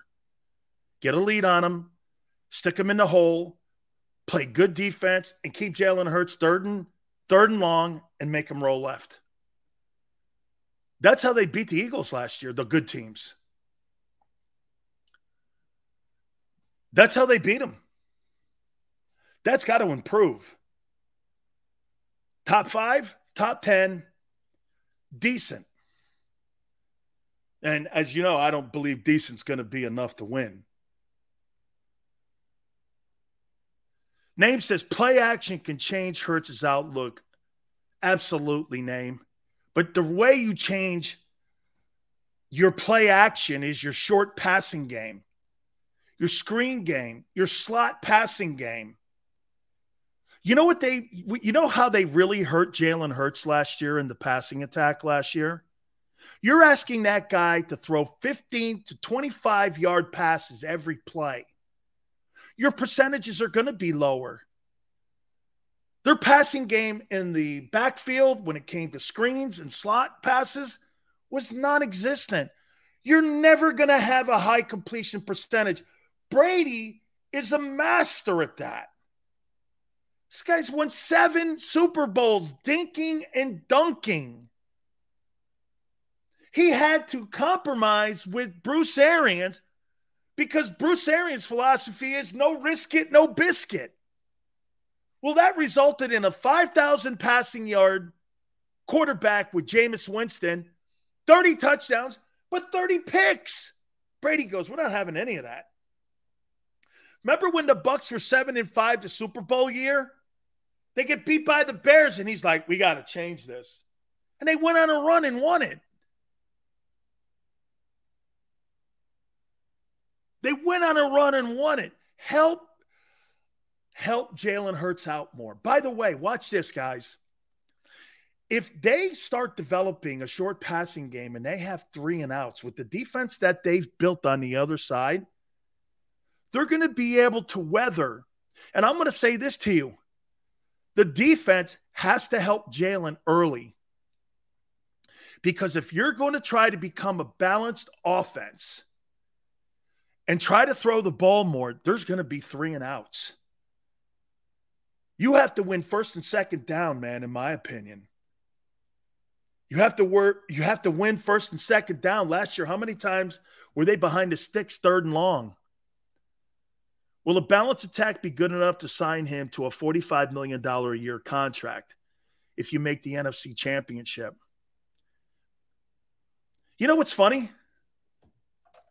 G T, thank you very much, by the way. G T, Matthew Stafford won a Super Bowl last year. They didn't sign him to a forty-five million dollars a year contract. Why would they sign Jalen to that? Matthew Stafford just signed a thirty-nine million dollars a year deal. He just won the Super Bowl. They didn't sign him to a forty-five million dollars a year deal. I mean, per- personally, too, I don't think Lamar Jackson's going to get forty-five million dollars. I think what Lamar wants is more guaranteed cash. By the way, when you get forty-six point one guaranteed in Cleveland, that's the new benchmark. That's the benchmark for him. See, Jalen's a different style of how you're going to have to pay him. Look, when you have Patrick Mahomes, he's a drop-back quarterback. You can go ten years with a drop-back quarterback. I think the reason in Baltimore why everyone's sitting around trying to – I don't think they're trying to figure out how much money to pay him. I think they're trying to figure out length of contract. That's the issue in Baltimore, in my opinion. All right. Hey, man, I'll tell you what. I got I got to tell you, man, I want to bring my boy Lord Brunson in here, man. He is killing it. So, dude, what's man, up? You and Jalen are boys now. What's up with that? I mean, I, I, I'm just showing my support, man. Just showing my support for the Q B one. That's all. Dude, he's showing support for you, too. It's He is. I appreciate guys, it. Hey, how did you guys form that relationship, dog? So it's not, it's not really so much um, Hurts. It's really um, A J. Brown. Um, A J. Brown, you know, he reached out to me a couple weeks ago. He wanted uh, a piece of merchandise, the hat that I have on, the Hurts season hat. And um, I was ecstatic. I'm like, bro, I, how many you want? You know what I mean? You, like, like, like, like you're, you're, you're here. You're the wide receiver one. How many you want? So I sent them a box of them, you know. I didn't know he was going to wear it, man, as much as he did, like, on camera. So it was just crazy, man. It just my, – th- that whole last week for me, like, the start of training camp was just next level, man. I ain't going to even lie. Like, from a fandom, like, business-wise and being a fan, it was just amazing. Tell me – Give give give us all a little insight then on what type of guy A J. Brown is, and is he being unfairly labeled by some people in the media, or do, do you like him? Do you do, do what? Get some of the nuances about him, because hey, when you're in Tennessee and you see that moving refrigerator, Derrick Henry, you know that football team's run behind mm-hmm. that horse. So give me a little bit here and tell the fans a little bit about A J. Brown. So, you know, A J. Brown is a really down-to-earth person. You know what I mean? You know, I didn't feel like I was talking to somebody who was, you know, one of the best wide receivers in the league when we spoke briefly. I, you know, I felt like I was talking to, you know, a twenty-five-year-old young man who's trying to figure it out. You know what I mean? And I've been in that place. So I, I think with me is, you know, I'm very relatable to a lot of those guys. It's almost like, you know, I'm like a big cousin, you know, once you get to talking to me. You know, I got ten years on him, but I'm just relatable, man. He's super relatable, man. You know, very God-fearing man. um, religious guy, humble guy. You know what I mean? I told him, thank you for wearing the hat. And the first thing he told me was, you know, don't thank me, thank God. I was like, hey, I like to hear it, man. I, th- I thank you and God, you know, you know? So yeah, he's just a cool guy, man. Very cool guy, man. I can't wait to meet him this season. Absolutely. So U S A Today came out with some, some rankings, and they had their power rankings. And I think they pretty much had their Eagles right where you and I had them at nine, mm-hmm. and the fourth best team in the N F C. I mean, there's a lot of hype on this team right now. Lord, I mean, you know, L B, when you look at all the things that have happened, the number one thing that I love about this Eagle team is that they're going into that Lions game and they're going into training camp and they're going in with no noise compared to what they've gone into for the last couple of years. That's got to be an asset. Yeah, yeah. What, what, what do you mean no noise, though? There's nothing in the locker room when it comes to quarterback oh. controversy. There's no yeah. issues with the coach and the G M. The G M and the head coach are all on the same page. To me, when you don't hear any noise, that's a good thing. I agree, man. You know, going into this season, being able to just worry about football is very, very important for the young guys on this roster. You know, we got some veterans that been through the noise and that can handle the noise, but you're talking about A J. Brown, Devontae Smith, uh, um, Miles Sanders, Kenneth Gainwell. These are some young guys who are still moldable and, you know, very impressionable to what could be coming down the pipe. So going into this thing clear-headed with a lot of smiles, everybody's healthy right now, knock on wood. It's the best case scenario for this young roster. So what do you make of some of the conversation um, when it comes to that Jalen didn't have a good practice? The other day he had a great one. The other day had a mm-hmm. not so good one. Where are you so, with this? So, Does it so, matter you know, to you? No, it doesn't matter to me because that just lets me know that, you know, he's trying to figure it out. It's a really good defense, Dan. A lot of people not taking that into consideration. So we can say Hurts had a bad practice, but on the other side of the coin, tell me how good the defense was. What did the defense do to make him have such a bad practice if the practice was that bad? Every quarterback in the National Football League is missing throws during training camp. It happens. But this defense is making them work and making them earn it, you know what I mean, in practice. And I think it'll be a lot easier for them once the regular season starts. So I'm not, you, you know, I'm not buying any stock in the bad practice stuff. Like Trayvon Diggs was just getting burnt up and down the field by a wide receiver I'd never heard of. I'm not going to take any stock into that. You know what I mean? It's practice. It happens. This is what I said about Nakobe Dean because I heard Barrett talking about how he's kind of struggling a little bit when it comes to fits and him being on the field. And I said this, L B, I go, dude, that's that's normal. When you go from one system to another system and you're playing and you go from being a leader on the college level like you were at Georgia and you're coming into an N F L level, and like you just said, the linebacking core has been upgraded. They're better this year. That's got to be one of the more improved positions on the on the on the defense has been the group of the linebacker play. This Kyzir White, I don't hear shit about this kid, and that's a great thing because that means he's doing his job mm-hmm. and they really love what he's doing. So he's going to find his place, and to me it's going to be up to the coaching to bring him along. I say he's more of an impact by the end of the year than he is at the beginning of the year. Or do you see him potentially being one of those rotation guys at the beginning of the year? I agree, man. I think it's going to happen somewhere towards the middle of the year once he really understands where he's at, because this isn't college, man. And a lot of people not talking about T J Edwards enough, Dan. T J Edwards is getting better every year. He's having a phenomenal camp as well. And Kyzir White is just, you know, if you look at the tape of Kyzir White, you could say that we got him for a steal. You know what I mean? Kyzir White is a really, really good linebacker. And then you also have Hassan Reddick, who's able to play, you know, in some coverage situations on the edge as well. I just honestly, like, I, I'm a huge Nakobe Dean fan, but I'd be shocked if he could beat any of those guys out for meaningful playing minutes this early. Like, we got, we went from having the worst linebacking room to possibly having the best linebacking room in the division. Now, I know a lot of Dallas fans are going to say, well, how do you guys have the best linebacker room? We got Micah Parsons. That's one guy. As a collective group, I think the Philadelphia Eagles have closed the gap tremendously in this division in terms of linebacker play go. How about this too, L B? I think you bring a great point up here. When I look at the Eagle team, I mean, look, obviously Lane, Mulata, Kelsey, um, Slay. Top three guys, though, in the sport, I don't think the Eagles have it. However, what I do think they have is the best roster in the sport. Them and the Bills could have the deepest roster N F C, A F C, and the N F L. And that traditionally is what wins. And that's what traditionally that carries you far is the war of attrition.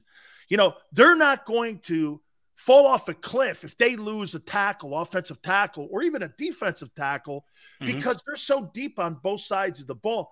That may just be good enough to get them across the finish line and into a conference championship game. Do you agree?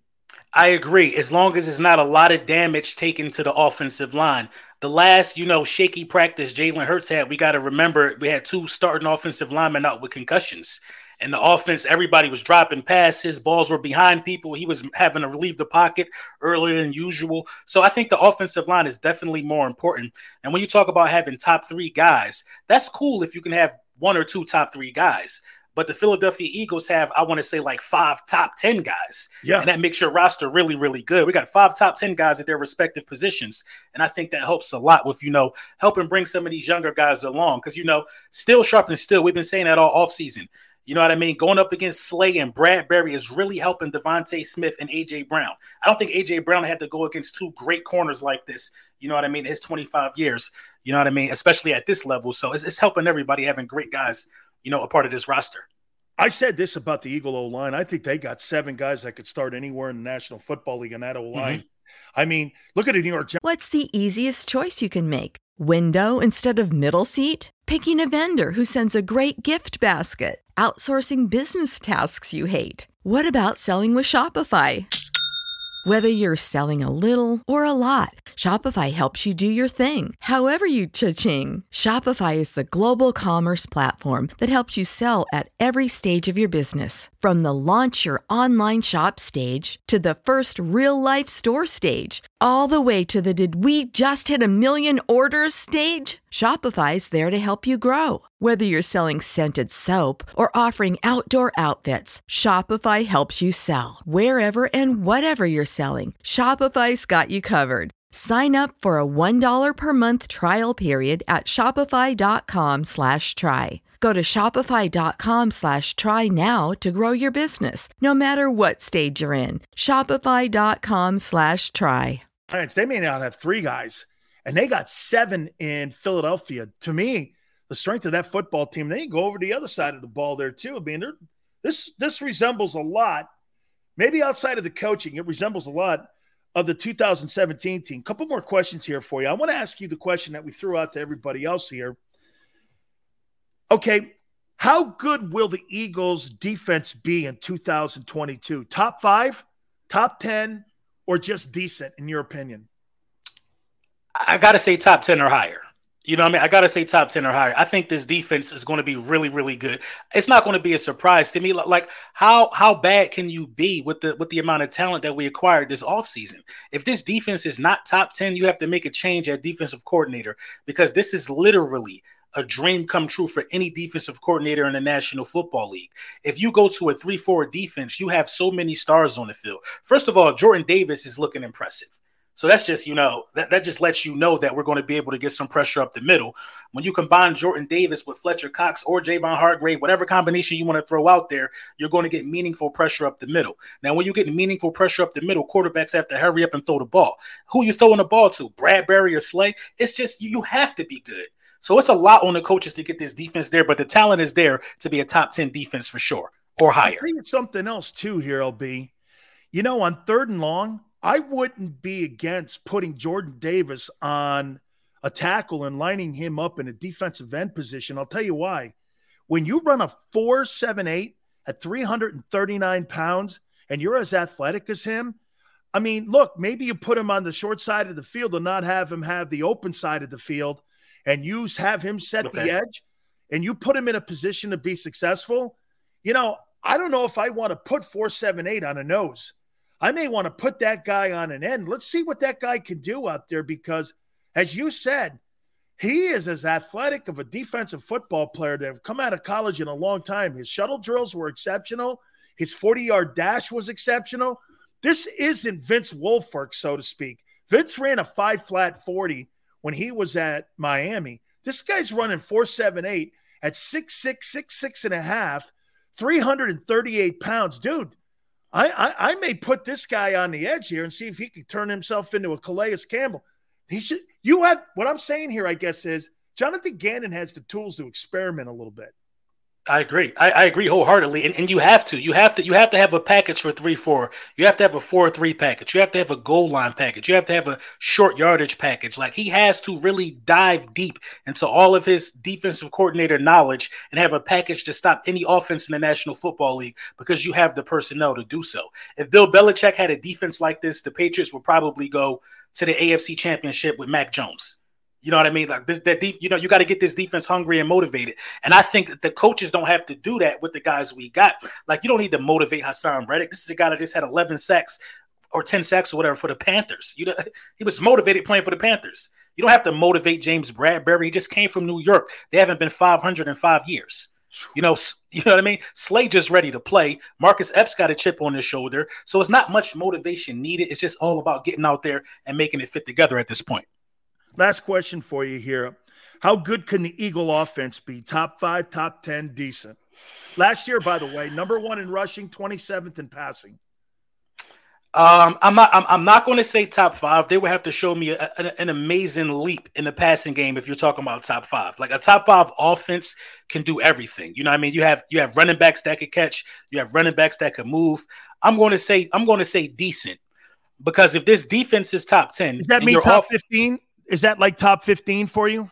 Yeah, yeah, yeah. We, we we can go between ten to fifteen. I'll say we'll be in that range as far as offense goes. If your offense can upgrade to decent and your defense can be top ten, you win this division easily.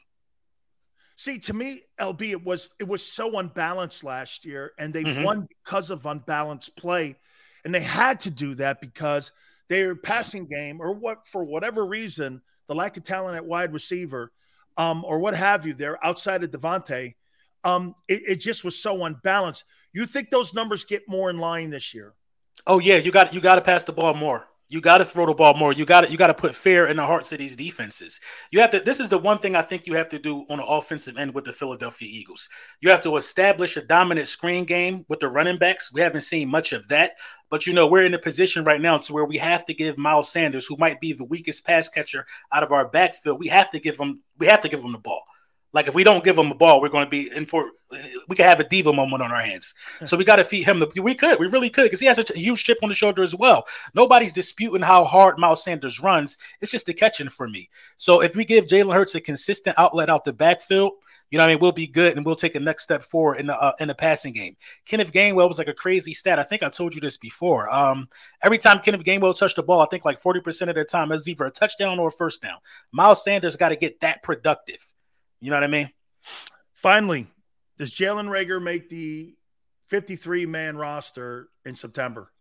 It's so tough. I mean, he's had a la- he's had a good couple of days. Yeah, you know what I'm hearing? I'm hearing that he's had a pretty decent camp.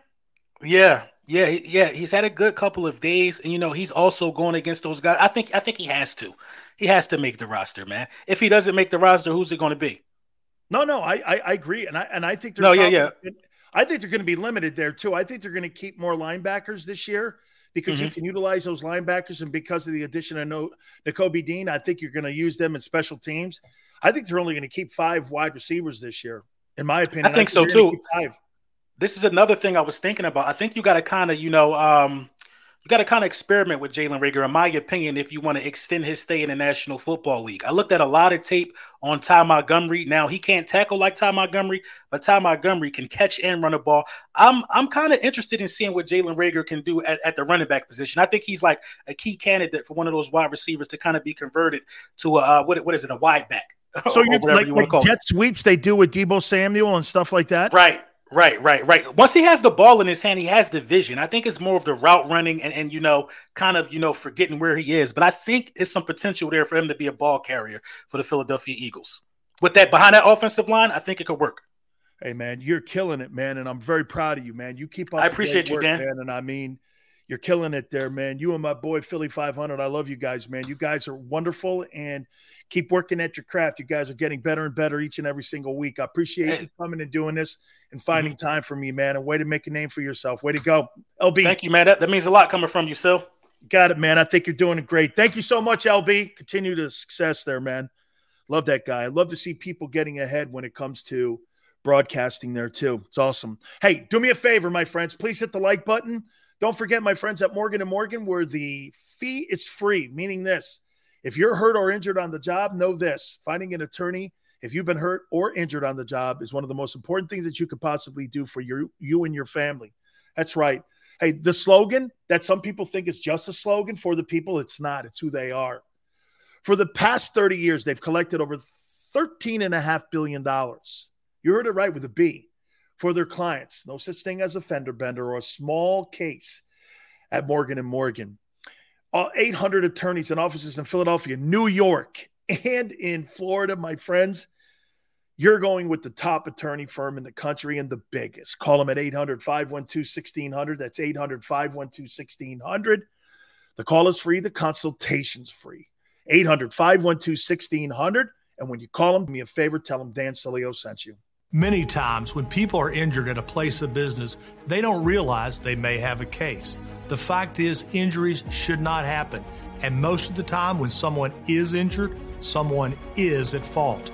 Maybe the store manager installed a cheap, slippery floor, or there wasn't proper security. After an injury at a hotel, restaurant, store, or any place of business, it's so important to call us. Time matters, size matters. Morgan and Morgan, for the people. Dot com.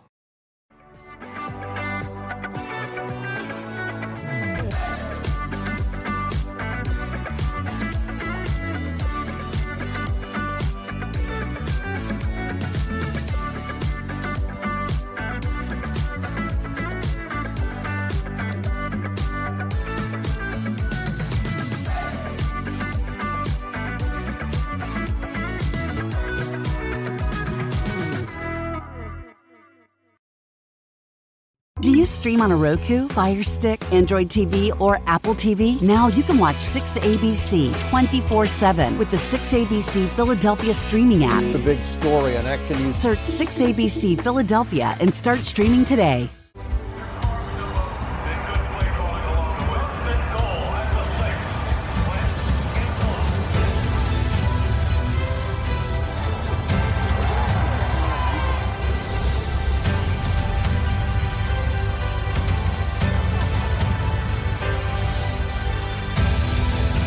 Field of life.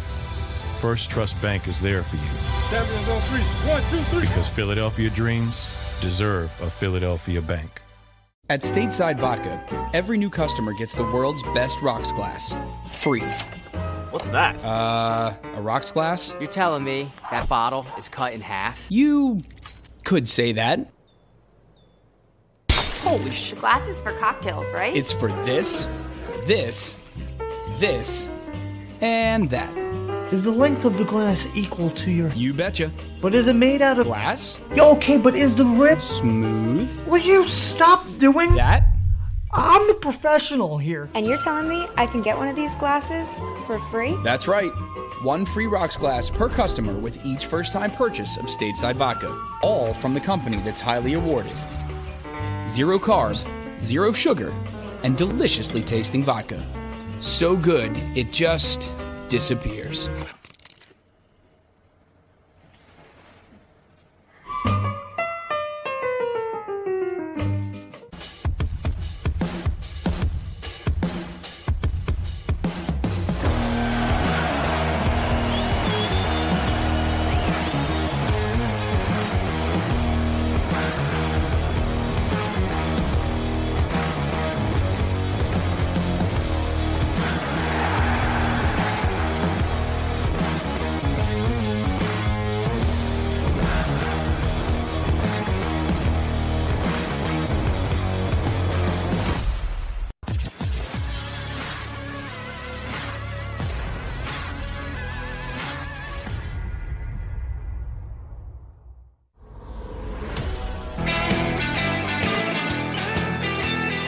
Jalen Hurts, thirty-seven touchdown passes.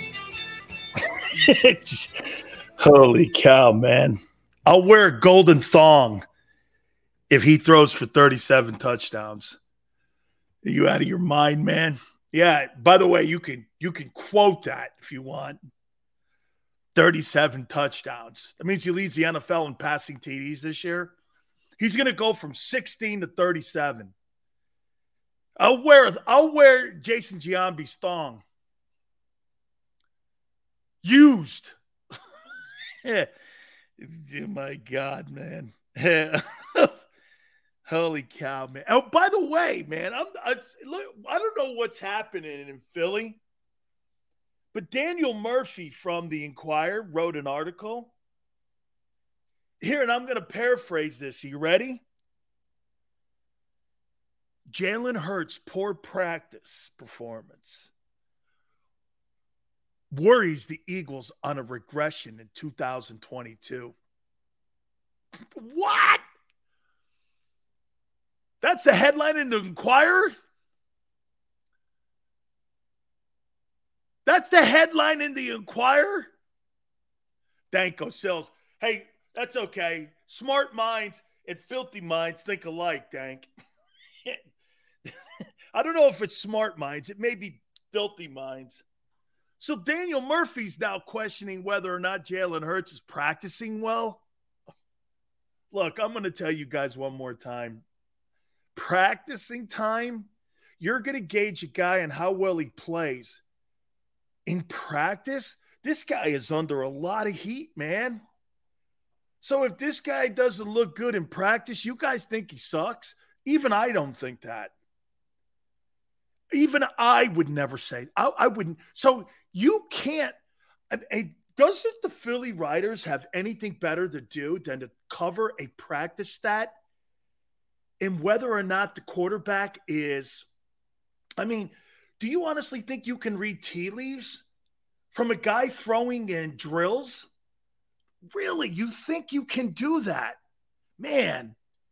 Then again, man, I don't know. I, I you know, I have to somehow gather myself here and get over this practice issue. Rich McKay was on with us in the first hour. The C E O of the uh, Falcons was saying, "Hey, Sills, it's a different N F L," and I'm I'm still trying to dissect that. Okay,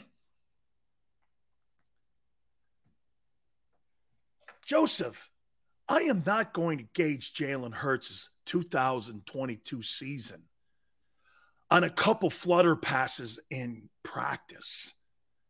That's idiotic. Who in their right mind would say that? Now, maybe what you're trying to do, hey, wait a minute, I got to think like Xander. Hey, Sills, does it get clicks? Yeah. Oh, Jalen Hurts struggled in practice. Now I'm getting it. I got it. Xander, Xander, I have to think like Xander now. Okay, I have to write sensational headlines. Now I get it. Okay, okay. Jalen Hurts sucks because he had a bad practice yesterday. Film at six. Hey, go to Jacob Media to watch Jalen suck in practice. uh, hey, hey, not J- hey, no, no, no. No, he's right, though. Sills, media people are different today. So is practice time. Jalen Hurts and what he does in a controlled scrimmage, maybe a little bit. If he doesn't look good in a controlled scrimmage, maybe, yeah, maybe, okay. But throwing around in helmets and shorts, I'm not going to sit here and gauge the kid. Okay, I'm not. You know, again, I, I think the real true story about Hurts. Here, watch this.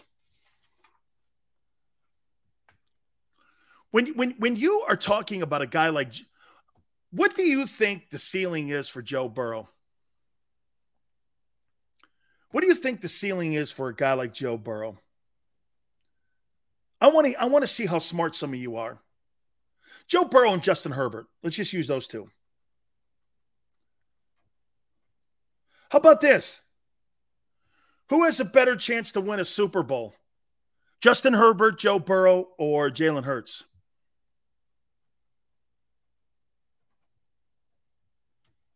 You know what? I'm going to take Burrow out of that because he's already gone to a Super Bowl.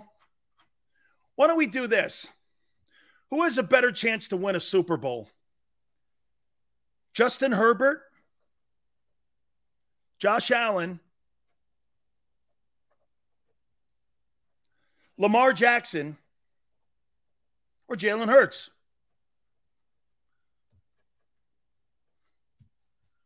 Of those four, Jalen Hurts, Justin Herbert, Josh Allen, Lamar Jackson, who wins the Super Bowl out of those four guys?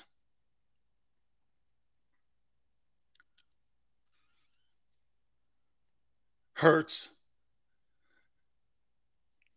I love your passion. G T Hurts.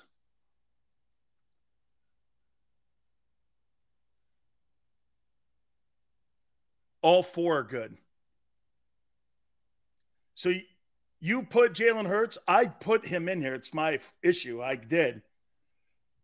So Jalen Hurts, who wins the Super Bowl first out of those four?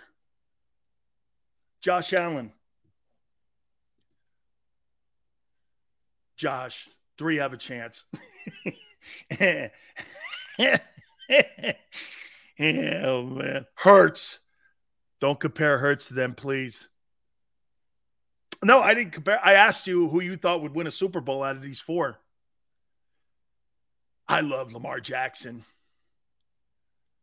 I love Lamar Jackson, man. I don't understand how you can be unfair to a quarterback that has only started one legitimate year as a starting quarterback. You mean like Joe Burrow? Am I being unfair to Joe Burrow? Am I being unfair to him? Hmm. Well, Tom Brady had one year starting and he won a Super Bowl. Huh. Dan Marino started one year and went to a Super Bowl. Let's see. Who else? Peyton Manning, uh, that's third year. Hmm. Mahomes was an M V P in his first year. Good point. I mean, these quarterbacks that are coming out of college today, they're not these five-year guys where you look down the road in five years. These guys are excelling right away. And you're seeing if they're not good enough right away. Dude, Sam Darnold, he stunk. You knew it. You saw it. You were like, that guy's not it. Baker Mayfield, they tolerated it. And to Baker Mayfield's credit, he did take an oh and sixteen team over. You know, you could say all you want about Baker. He's not elite. I get that, and he probably shouldn't have been the number one player taken overall. But he did take an oh and sixteen team over and change the culture in Cleveland. Okay? Hurts would beat the brakes off of Joe Burrow this year if they played.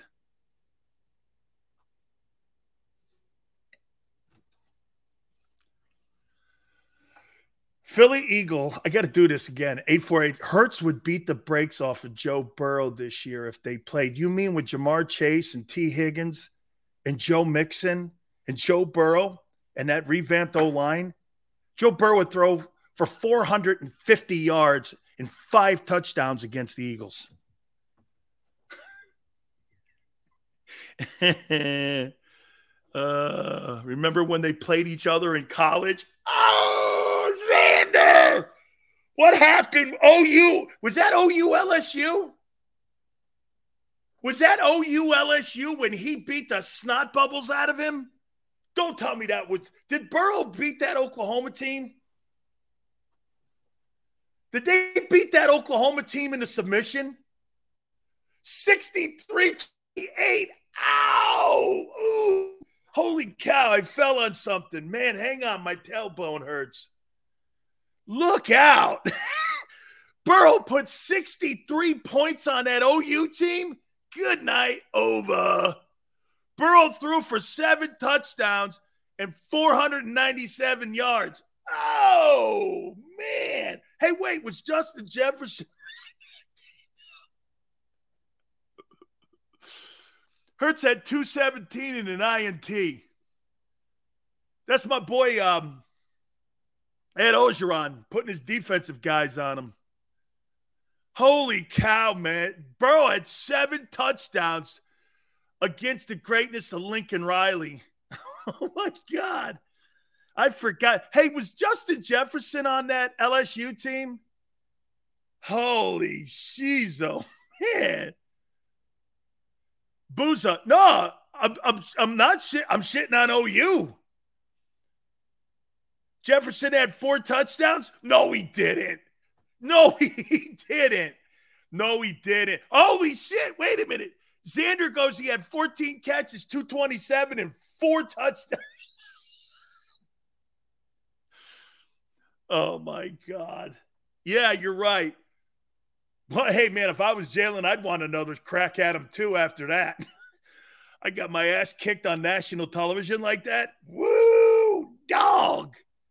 Holy cow, I still got spanking marks on my ass from that one. You're a haters. No, I'm just, dude, hold on. Look at look at what all around auto service guy's saying here. He's saying it's hating. Hating seven touchdowns, four ninety-seven, and the receiver had fourteen catches for four T Ds and two twenty-seven. And I got a dude saying Jalen would run Burrow off the field. And Burrow's got just the kind of the same kind of offensive personnel in Cincinnati now that he had when he was at L S U. Nothing's changed. He's still the same guy. Can you imagine this on Joe Burrow? So Joe Burrow inside of three years has won a national title, has won the Heisman, won an A F C championship, and was a was a quarter and a half away from winning the Super Bowl. Yeah, you're right.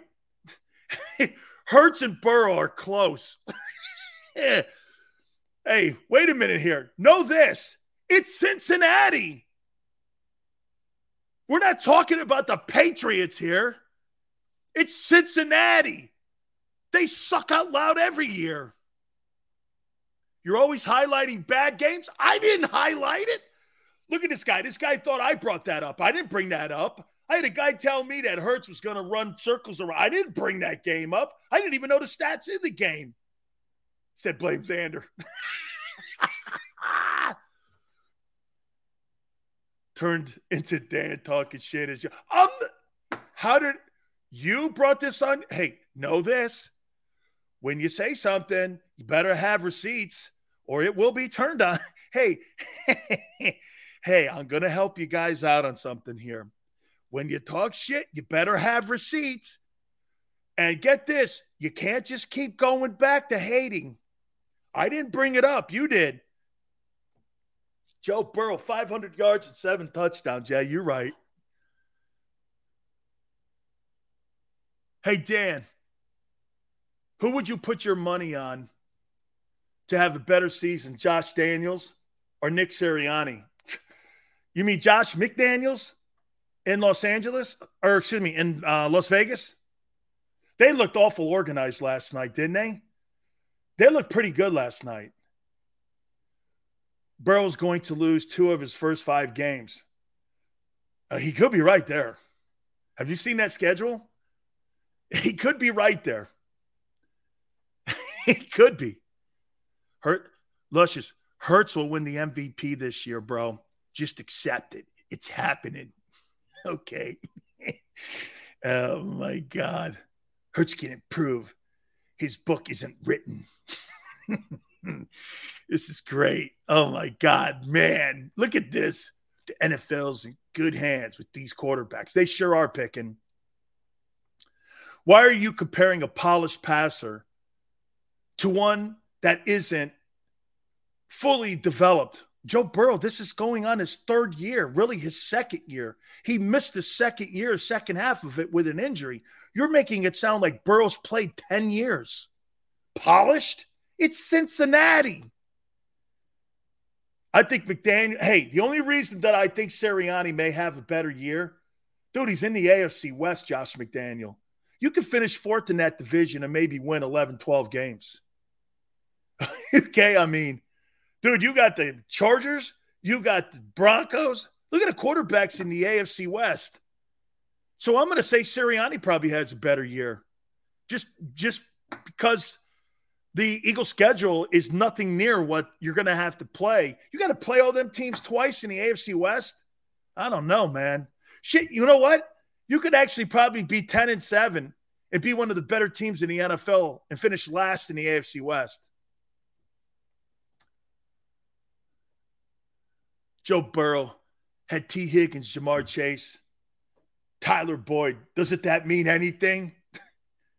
And what happened to the guys that were, when those guys were there? And it's Cincinnati. It's Cincinnati. I mean, the Jets are worse. I get it. But then it's Cincinnati. You guys are making it sound like, hey, this Bengals, you know, you know, they got a franchise that's, you know. Dude, it's Cincinnati. What was Cincinnati's record before? Hey, will somebody do me a favor, please? What was Cincinnati's record before Joe Burrow showed up? Joe Burrow played six years in college. Yeah, and Jalen Hurts got beat out by a freshman at Alabama. How does the S E C Player of the Year get his ass beat out? Got beat out. He was beat out by Tua. Had to transfer because he lost his gig. Okay. At least when Joe Burrow lost his gig to Justin Fields and Dwayne Haskins, he did go on and win a national title and a Heisman. I mean, I'm just saying.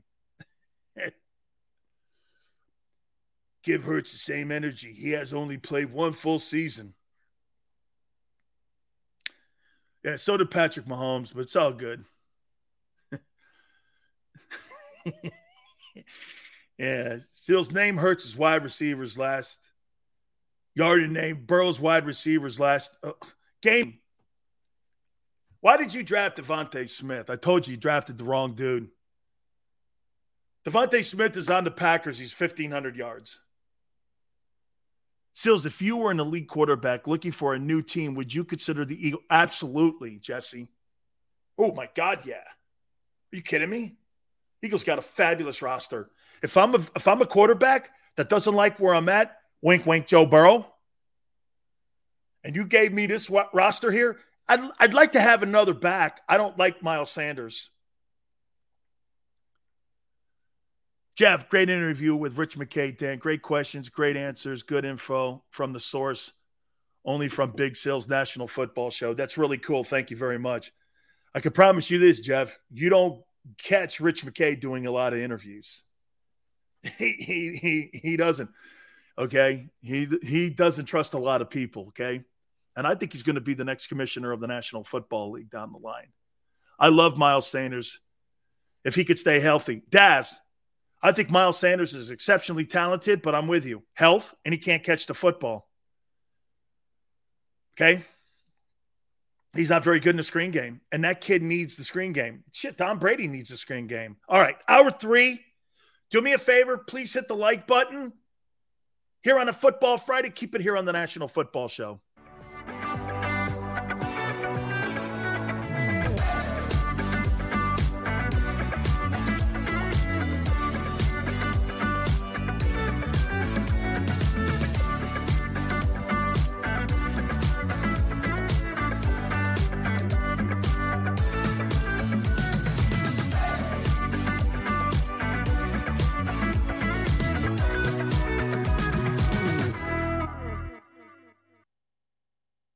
Do you stream on a Roku, Fire Stick, Android T V, or Apple T V? Now you can watch six A B C twenty-four seven with the six A B C Philadelphia streaming app. The big story on that can you search six A B C Philadelphia and start streaming today.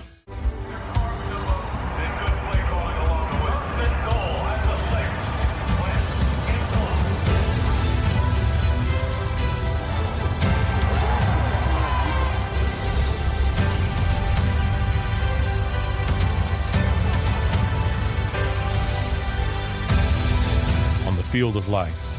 First Trust Bank is there for you. One, two, three. Because Philadelphia dreams deserve a Philadelphia bank. At Stateside Vodka, every new customer gets the world's best rocks glass, free.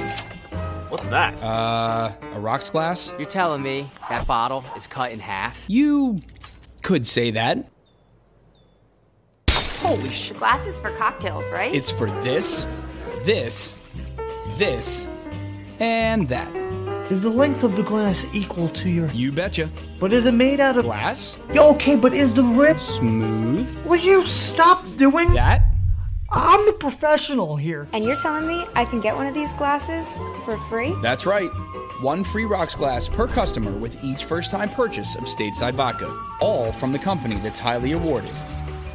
Zero carbs, zero sugar, and deliciously tasting vodka. So good, it just... disappears.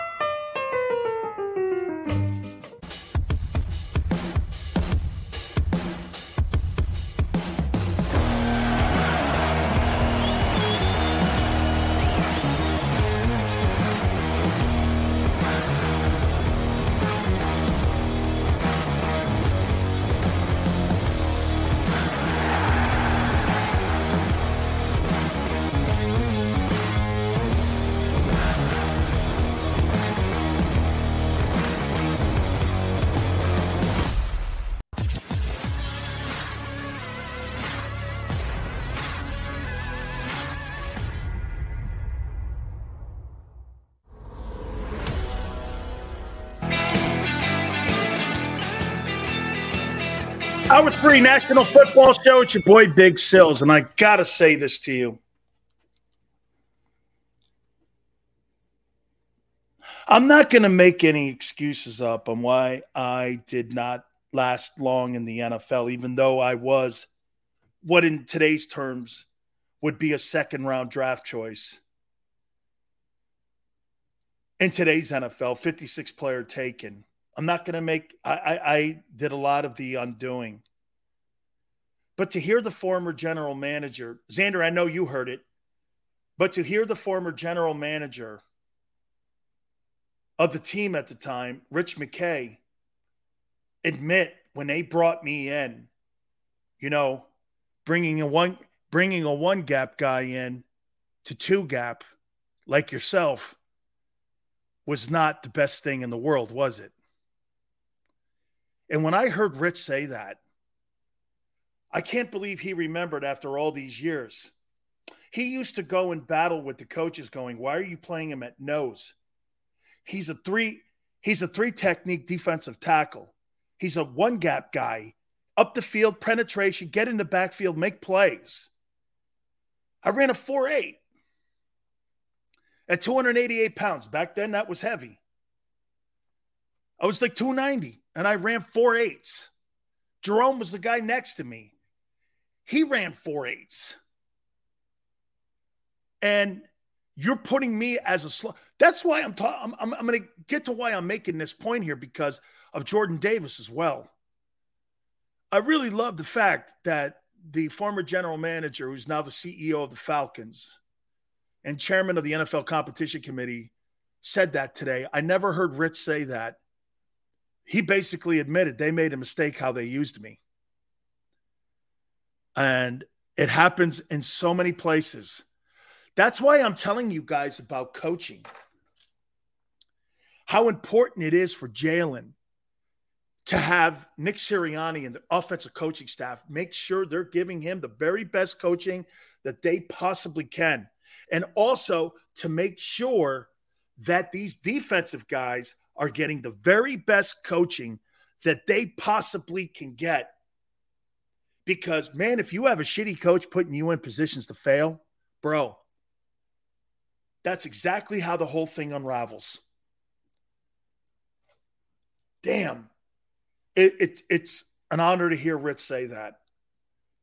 Nobody from that Buck organization ever admitted it, but they didn't use me right. And I um, have to thank him so much for making that comment. Brian says, hey, Dan, you do have the best show on the internet. You interact with the Eagles faithful. They give me a ton of crap, though, but I love it. Here's Flex. How he can afford to go all in on a quarterback in the twenty-three draft. If Hurts flops, the offense is already made for a top flight guy. He it really is. Flex, the, the team, like John McMullen's been saying this for the last couple months, that he believes that this football team has been made for um uh for someone else. Here's my here, Xander and I love this guy. Thank you, Joseph. Really cool of you to do that. Sills, you were an awesome player. Show sucks, though. Keep up the good work.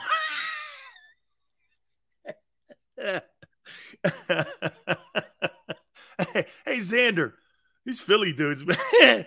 These football fans and Philly dudes, man. You guys are out of your mind. And fun. And a lot of fun, man. Hey, man. Hey, all-around auto service. Dude, what I – he and I just got through bitching at – dude. All-around auto service and sales guy. Dude, I love you, man. I, you know what? You remind me so much of my boys back east, giving each other a ton of shit. And we just have a bunch of fun going. Dude, you know what? It also reminds me of an N F L. This reminds me. I'll, I'll tell you guys something. This reminds me of an N F L locker room. We just talk shit to one another all day long. And, you know, we welcome some in, some we don't. You know, some don't get it, some do. It's really cool, man. It really is. It's very cool. I love it. My, my hey, just so you know, my aunt goes, God, these guys are really tough on you, man. These guys really. Hey, by the way, I got the Big Sales top ten power rankings. I'm gonna. I saw, you know, I I, I took it from U S A Today. I got a different top ten. So, hey, man, hey, all around auto service. Don't go soft on us, though. hey. Hey, dude, don't go soft because you know you know what you know what happens because Xander does this too. Yes, yeah, so, okay, good. What do you want me to do, guy? Here's Xander. So he goes, "What do you want me to tell you? It was a good show. Jesus criminy, you really need to be stroked like that? Good night. What the hell's wrong with you, guy? What are you? Seriously, you know I can buy you a purse if you want." I'm like, Jesus criminy.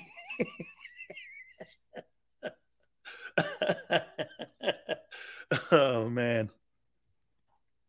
It's funny. Calls me Mister Sensitive. yeah. Hey, man. You know, too, brother. It's all good, man. hey, but that's it, man. Get this. You know the coolest thing about my locker room at the University of Miami was, guys? And get this.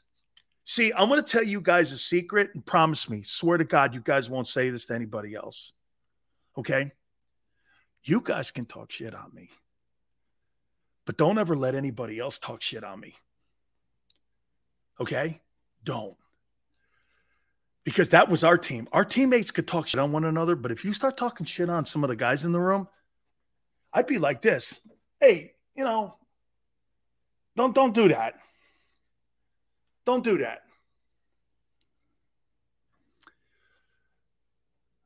I go to four to six home games a year, I have to admit. They scheme the wide receivers open for Hurts, but doesn't hit them. It's different when you're there. Yeah, you know, and, and Flex, here, here's the deal.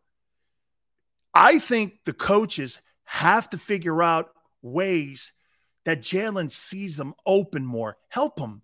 And you help him. Get that short screen game going. Lift your game, Sills. I'm doing my best. Hey, big secret. Thanks, Steve. I think help him more, man. I didn't really think that that was a very good offensive approach last year. I mean, you're what was it? Gainwell had thirty catches or something like that? That's really low, man. Okay? Dan Silio inducted into the Eagles Hall of Fame. Fans.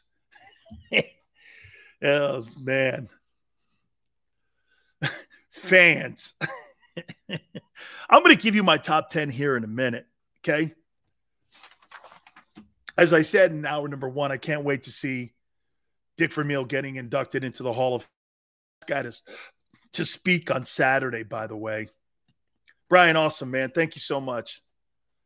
I wish they would – you know, I, I, do you guys like the fact that they moved the Hall of Fame game and first they have the Hall of Fame game and then they have the induction? I think tonight is the Gold Jacket ceremony. I think Vermeil and all them guys get their gold jackets tonight. Yeah, they got to get play action going, bro. Okay? They got to get play action going. They Here, I'll tell you what. Against the Lions, man, they got it. Hey, run against them. Run the ball against them. Just run the ball. Don't come out of who you are right away. And if they start stopping it, okay, then you've got to start going to, dude, just tell Jalen, throw the ball. So what? Your defense is improved. So what if you have a couple three and outs? Be patient. I don't know if Sirianni and the offensive coaches are going to be patient enough with A J Green out or A J Green. I don't know why I keep saying A J Brown. I don't know if they're going to be patient because he is, you know, he's enticing to try to get the ball to. He is really enticing to try to get the ball to. Right? Who cares? Football's back. Dude, I watched four quarters of absolutely horrible football last night. Uh, even with the rain delay, I know, man. Andrew says, Dan, you and I know that Hurts not seeing open receivers has been Jalen's problem since day one at Alabama. Just ask Saban. Andrew, Andrew, that is such a problem, though. That means, because to me, that comes to processing the information. How can you work on your accuracy when you don't know where to throw the ball? You feel me? If, if you don't, if you drop back and you're not knowing where to go with the ball, how can you be accurate? You see, that's what Brady has.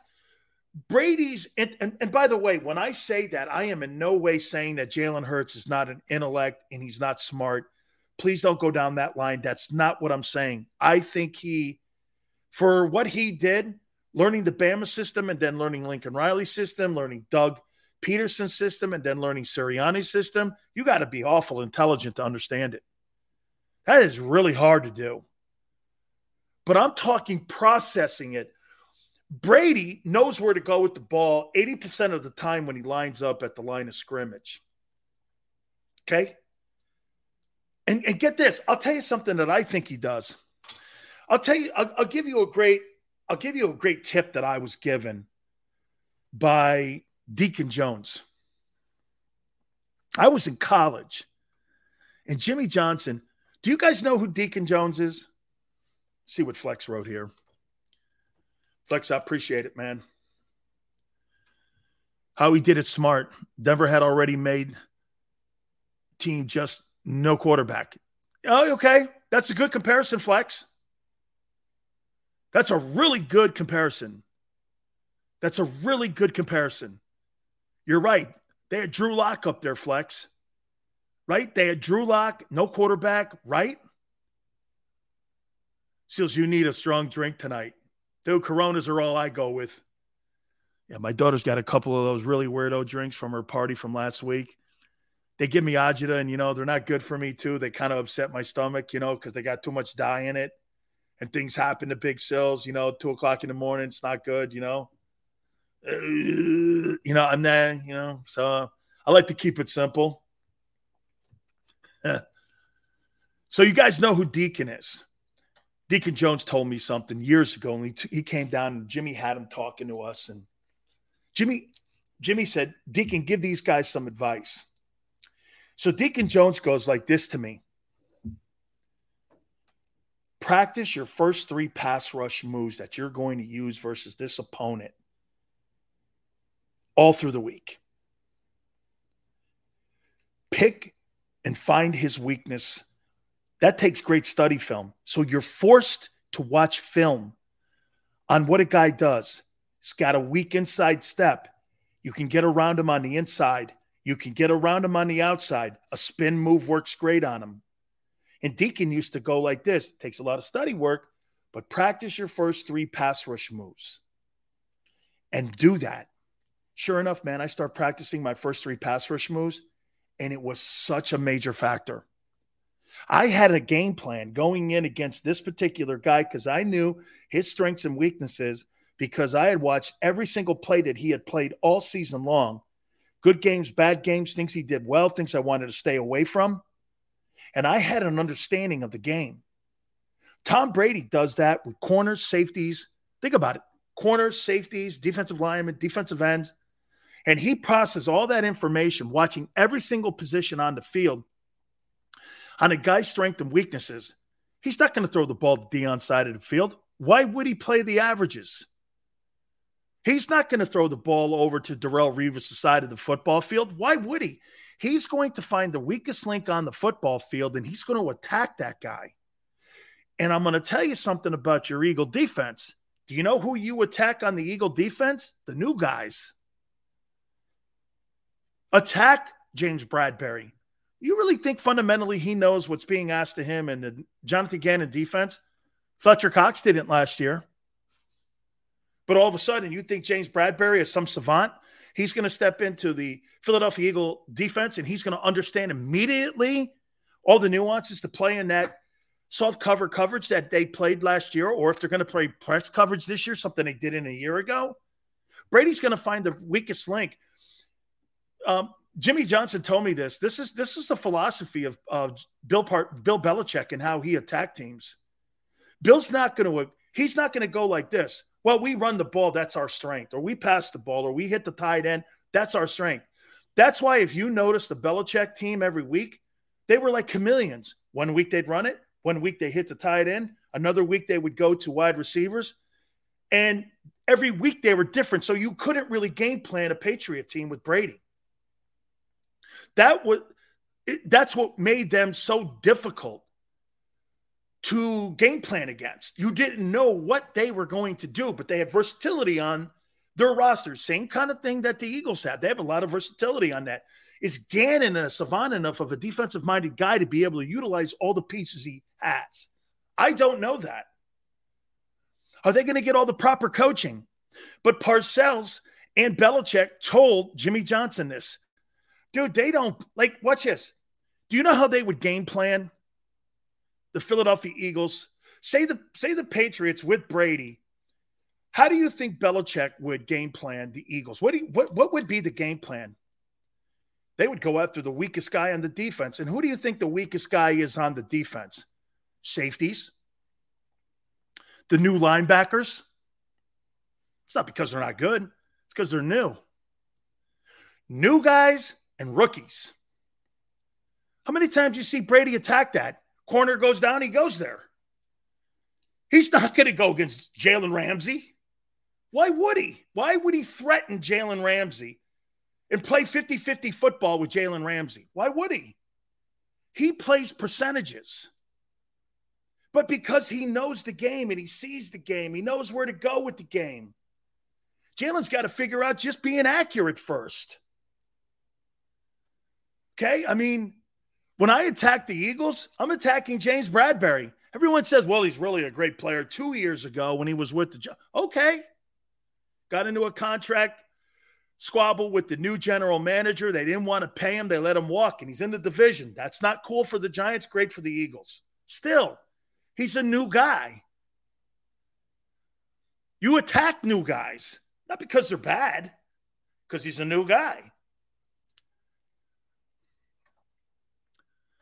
Me personally, with this offense of talent, if Hurts doesn't throw for four K, thirty touchdowns, he won't be the quarterback. Throwing for thirty touchdowns and four K, man, you're asking an awful lot of a kid who threw, and I please, thank you, Flex, who threw for thirty-one hundred yards and sixteen touchdowns. Man, that's a massive increase. fourteen touchdown passes, okay? A thousand yards in reception, a thousand yards in passing yards. Man, that's a lot. That's a lot. Okay. I mean, you really, if you, if, if, if you're attacking the Eagle D, hey, get this too. Even A J. Brown, A J. Brown's got the advantages because he's on offense. A J's learning the Eagle offense as well. Look at how many people are still learning the Eagle offense. Devontae. It's funny. People keep saying that the Eagles are in their same second year of the same offense. No, you're not. You're not in the second year of the same offense. You're in the second year of the same coaching staff, you mean. Stop saying same offense. Because that's not the offense that they want, that they ran in the second half. So it's going to be, Jalen Hurts is going to have a new offense this year for the third straight year. Why are you saying he's having the same offense? Now, you mean the same coaches, okay? Fair. But Jalen Hurts doesn't have the same offense. It's not. Where are you getting that from? There were two completely different offenses last year. And I don't want the one that they won all their games with. Isn't that crazy? I want the one that they were two and five in. Let me hit more on that here. I got to get the flex. The talent upgrade around him, I don't care if we're asking a lot this. The N F L, either you're the guy or you're not. Burrow, it took four games and we knew it. Flex, you're dead on. But isn't it crazy? John, it's not the same system. John, it's not the same system. When they were two and five, they were throwing the ball. When they finished the season and won games, they ran it. They were twenty-seventh in passing. What same system? You know what's crazy, John? The Eagles want the system that failed last year more than they want the system that won for them last year. Try to swallow that. They want that system that they started the season out with more successful with the addition of A J. Brown. With the next year of Devontae Smith, they want that system, not the one they finished the year with, and one game with. Okay?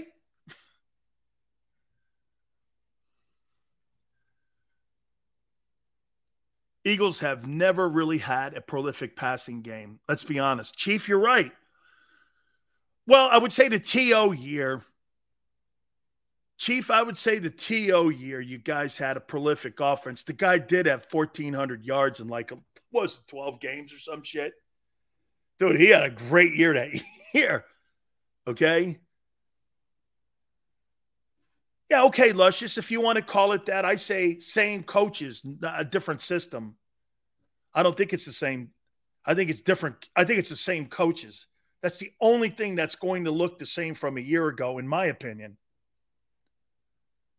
Brian says, hey, Dan, what scares me is A J. Brown is not a top ten wide receiver. Should I be – Brian, you mean you mean that A J. Brown is not a top ten wide receiver in statistics? A J. Brown on third down, in my opinion, he's a beast. Red zone touchdown passes, he's a beast. Jump balls and short yardage, I'm taking him nine times out of ten. He's going to be effective in your red zone. The Eagles were good last year, going twenty to twenty in the second half of the year. And once you got down in the red zone, Jalen was not proficient enough as a passer yet to be balanced in that. The, hey, the red zone, that's a tough place to score. Because always remember something. There's another defender on the field. You're playing against twelve defenders. See, people don't understand why the red zone's so difficult. You're playing against twelve people. Can somebody tell me what the twelfth man is out there? Do you know what the twelfth man is when you're inside the red zone? Do you have an idea what I'm talking about when I say there's a twelfth man?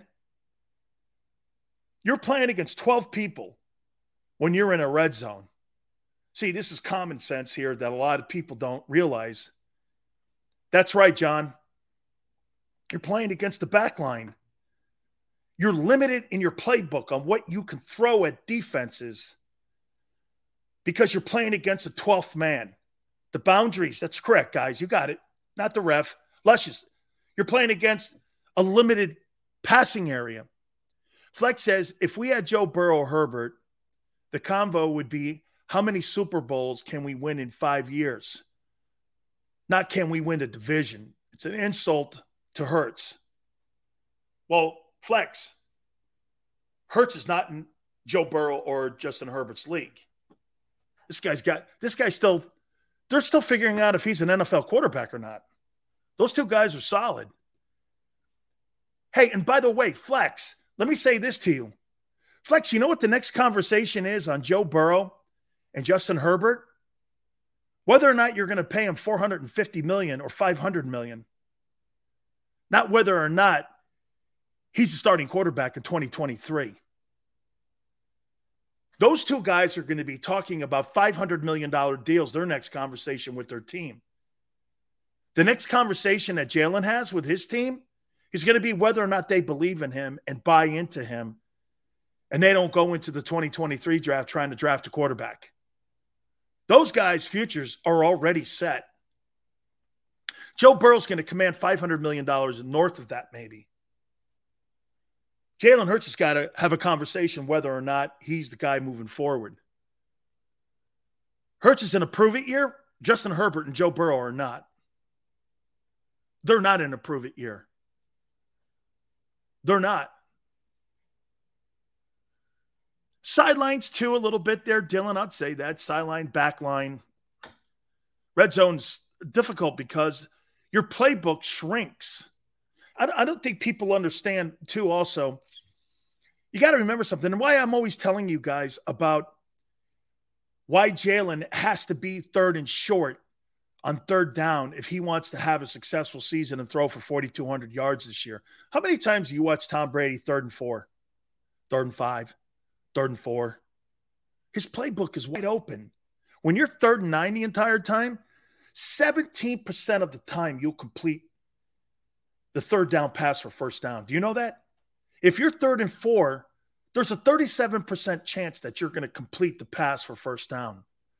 The closer you are to first down on third down, the more your percentages rise. If you're third and two, you got an eighty percent chance of completing a first down. If you're third and five, you got a fifty percent. If you're third and seven to nine, you got a seventeen percent chance to complete. These are all stats that used to be given to defensive guys on what teams did, and they're called trends. We would always try to keep a certain team. Now, look, when you got Patrick Mahomes, those stats are a little bit jaded because you know why? That guy, no lead is safe. Man, that guy could be up or down twenty-one points. You got to play that guy sixty minutes of ball because he's there. Stats don't matter with a dude like that. He's just a freak show. Same thing with Josh Allen. There's certain guys that those stats don't don't mind, you know, and you're just like, shit, man. Yeah, okay.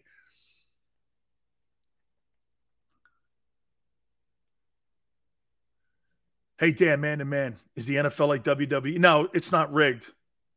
We don't know the ending. Okay?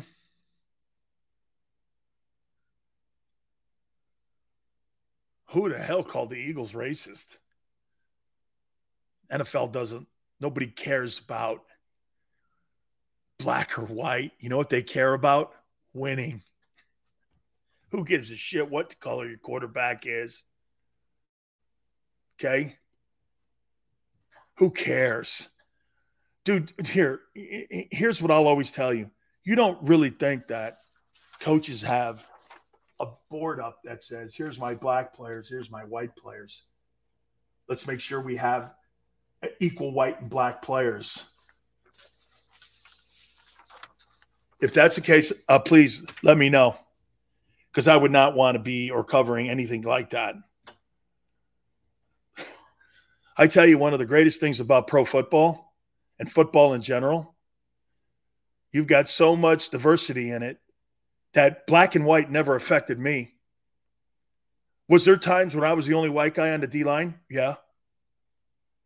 But I never looked at it like that. Never affected me ever. Ever. So I, I'm a bad example of that. I got a picture when I played in the World League. Every D lineman was black except me. And they all look over and they go, Silio, Jerome's right, man. White guys don't run that fast. Those Italian guys, you got to be a brother.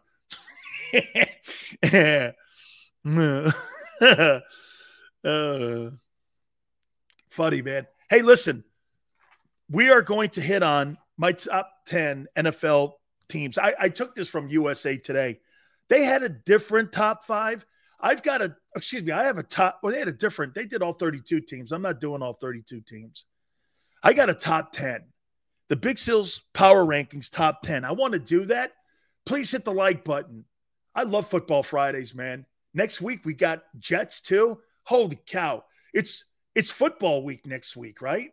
Actually, it was football week here. We'll talk a little bit about, by the way, we didn't hit on uh, Doug Peterson last night and his Jaguars, and also Josh McDaniel and the Raiders last night in the Hall of Fame game. I want to hit on that a little bit as well. Please hit the like button. Keep it here on the National Football Show.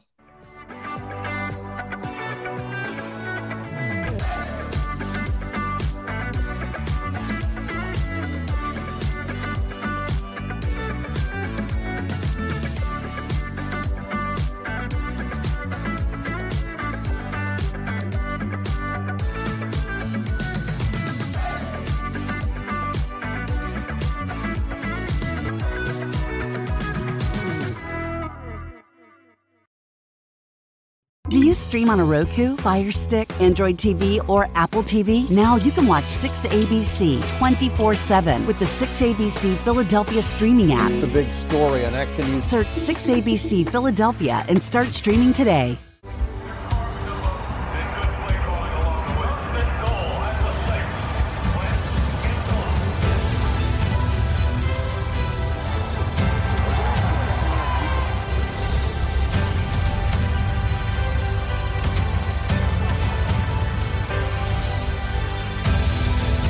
Field of life. First Trust Bank is there for you. Champions on three. One, two, three. Because Philadelphia dreams deserve a Philadelphia bank. At Stateside Vodka, every new customer gets the world's best rocks glass. Free. What's that? Uh, a rocks glass? You're telling me that bottle is cut in half? You could say that. Holy shit. The glass is for cocktails, right? It's for this, this, this, and that. Is the length of the glass equal to your... You betcha. But is it made out of... Glass? Okay, but is the rim... Smooth? Will you stop doing... That? I'm the professional here. And you're telling me I can get one of these glasses for free? That's right. One free rocks glass per customer with each first-time purchase of Stateside Vodka. All from the company that's highly awarded. Zero carbs, zero sugar, and deliciously tasting vodka. So good, it just disappears.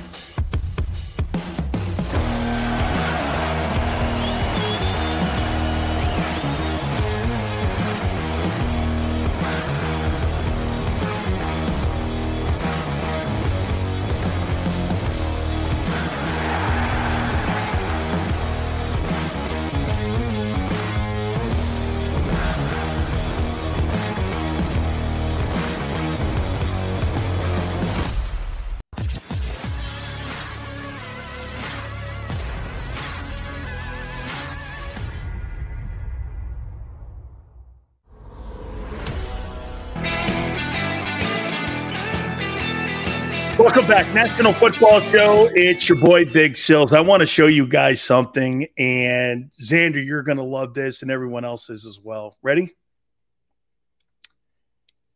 Just to show you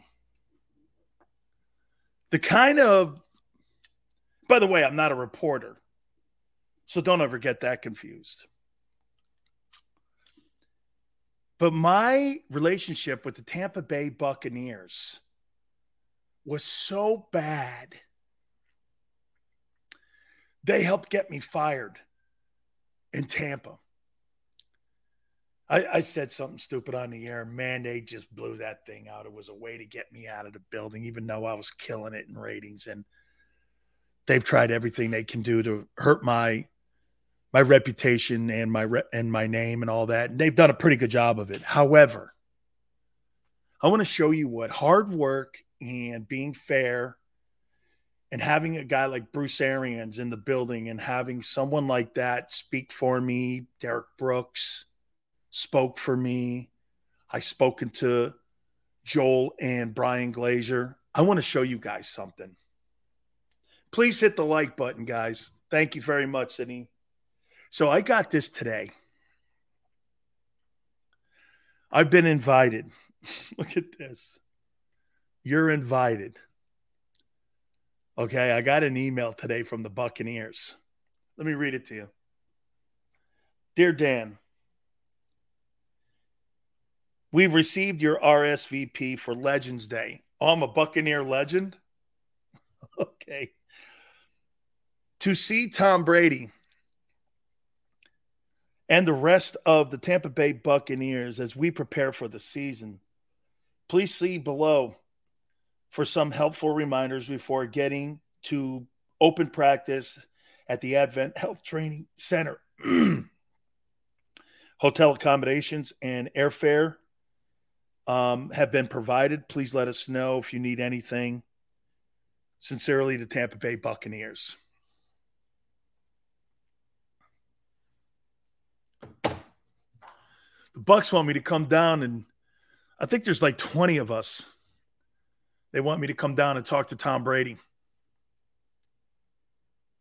But the Eagles, on the other hand, pass out press credentials like you're passing out Willy Wonka's golden tickets. Think of that. You can't go and watch Eagle practice to cover it like a true reporter unless you're um, a guy who is going to only talk kindly about the G M, the coach, or the team. And you know what? For that matter, right now on August fifth, there's no reason to talk shit on the team. They're really not. I mean, you know, they're not doing anything wrong. They've actually had a really good offseason. Okay, so there's, you know, I mean, to sit around and bang on them and just, you know, but the conversation that I have about Jalen Hurts and stuff, oh, my God, that would, it's not going to go over. Are you kidding me? That's not going to roll. So, I mean, I, I hear people who are some of the most respected guys in Philadelphia media can't get passes because they may have written a story or said something that pissed them off. Can you imagine that? A professional football team is controlling the narrative of how you look at them by handing out press credentials. Wow. Fair and balanced coverage when it comes to that team, you'll never get it. Unless you come to Jacob. And you'll get it. For the Bucs to do that, they know me. If I see something stupid, I'm not going to – I'm I'm smarter today on it. I'm not going to blast them like I used to. I learned not to be personal. Okay? I'm I'm, I'm just I'm, – I don't do that. You're learning, Sills? God, I hope. Yeah. Okay? God, I hope. Sills, are you going? Yeah. Like like like like Xander says, yeah, you know, yeah, you know, you know, I don't know, you know, I don't know. They did invite my kid and my wife down. Sills, what? Bring your wife and kid down. Tom Brady wants to meet you. You know, it's like when I was getting recruited by Syracuse. I may have told you this story before. I was recruited by Syracuse, right? This guy, Norm Gerber, I think it was for Dick McPherson, who was the head coach at Syracuse at the time. And Syracuse used to recruit our area really heavily, right? Boston College and Syracuse, they came down. Guy sat in my driveway. And I was, I was a linebacker slash defensive end. I, I, you know who broke my uh, – I, I don't think I've ever told Xander any of this. You know who broke my uh, sack records in Fairfield County? Dwight Freeney. My sophomore year, I had twenty-eight sacks. My junior year, I had like nineteen. And my senior year, I think I had twenty-something. I just killed guys. And you know who I was playing quarterback? I was playing against who was a quarterback was Steve Young. Steve Young played in my conference, and I used to kill him when I could catch him. And so, like, you know, yeah, and so those guys were just, oh, my God, man. So this guy, Dick McPherson, comes down, and he's recruiting me, and then all of a sudden Norm Gerber recruits me. He goes like this, hey, we'll even give you number forty-four. And I went like this, man, come on. I go, Norm, that's Jim Brown's number. you ain't giving me Jim Brown's number to come to Syracuse. And he goes like this, well, if you want it, you can wear it. I go, dude, how many guys have you offered number forty-four to? And Norm Gerber looked me right in the face and he goes, all right, twenty-one. And I was like, okay, okay, you're still on my list then. You're at least being honest. Guy was going to go, you could wear forty-four at Syracuse. I'm like, man, you ain't giving me Jim Brown's number, man. yeah. yeah, man, that ain't happening. Jake says, I'm an Eagle fan. I like Kurtz. I don't think he has the complete talent to be a franchise quarterback. I'm rooting for him, and I hope I'm wrong. But I won't believe it until I see it. Why is that so wrong? Jake, don't give an honest assessment of what you're thinking. People hate that. Jake, you're right. That's mine. Jake, I, I, I agree with you. It's not wrong. Jake, I'm with you. Watch this. Jake, I'll, I'll put my name in it. Hey, Dan Silio here as an Eagle fan. I like Jalen Hurts. I don't think he has the complete talent to be a franchise quarterback. I'm rooting for him. I hope I'm wrong, but I won't believe it until I see it. What's so wrong about that? Signed, Dan Silio. I completely agree. I don't believe there's anybody in here, or I don't believe there's anybody that is rooting against that guy. There's no one. Okay? Nobody's rooting against any. Why would we be rooting for a shitty season? Got it right here, Daz. Brian, got it right here. Glad you brought it up. And guys, you reminded me. So U S A Today had the Philadelphia Eagles ranked ninth in the N F L and fourth in the N F C. I'm not doing all thirty-two teams. I don't want to talk about teams at the bottom of the pile, okay? I don't. So I'm going to talk about the ten best teams in the National Football League. I probably should have talked about the top twelve teams, okay? I probably should have did that, but I'm going to go ten, okay? Here are my Big Sills power rankings in lieu of what we saw with U S A Today's rankings for the power rankings. Here's who I think are the ten best football teams in the N F L as now we are in training camp. At number ten, the A F C's Indianapolis Colts. Got a great running attack. I think uh, what you have on defense is outstanding. I think their front seven is good. The addition of Matt Ryan will settle that position down a little bit. Plus, you have Jonathan Taylor, who gained one thousand eight hundred ten yards. You have Michael Pittman, who I think is a heck of a football player. They ended up upgrading the position of wide receiver as well. I mean, Carson Wentz did not play bad last year. three thousand seven hundred passing yards, twenty-seven touchdowns, seven interceptions, ninety-four quarterback rating. They're just in a very packed A F C. And do I think that they could be in the mix potentially to make a move?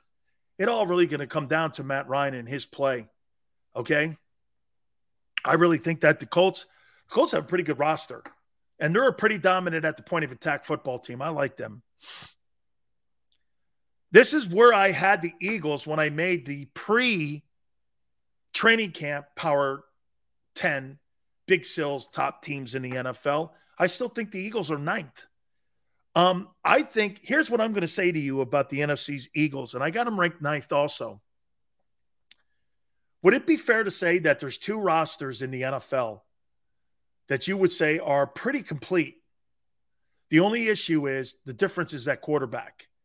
I think the Buffalo Bills have the best roster in the N F L. But I think the deepest roster in the N F L is in Philadelphia, Pennsylvania. I think the Eagles have the deepest roster. I think they could overcome even the quarterback going down, putting Gardner Minshew in. I think you could still win nine games.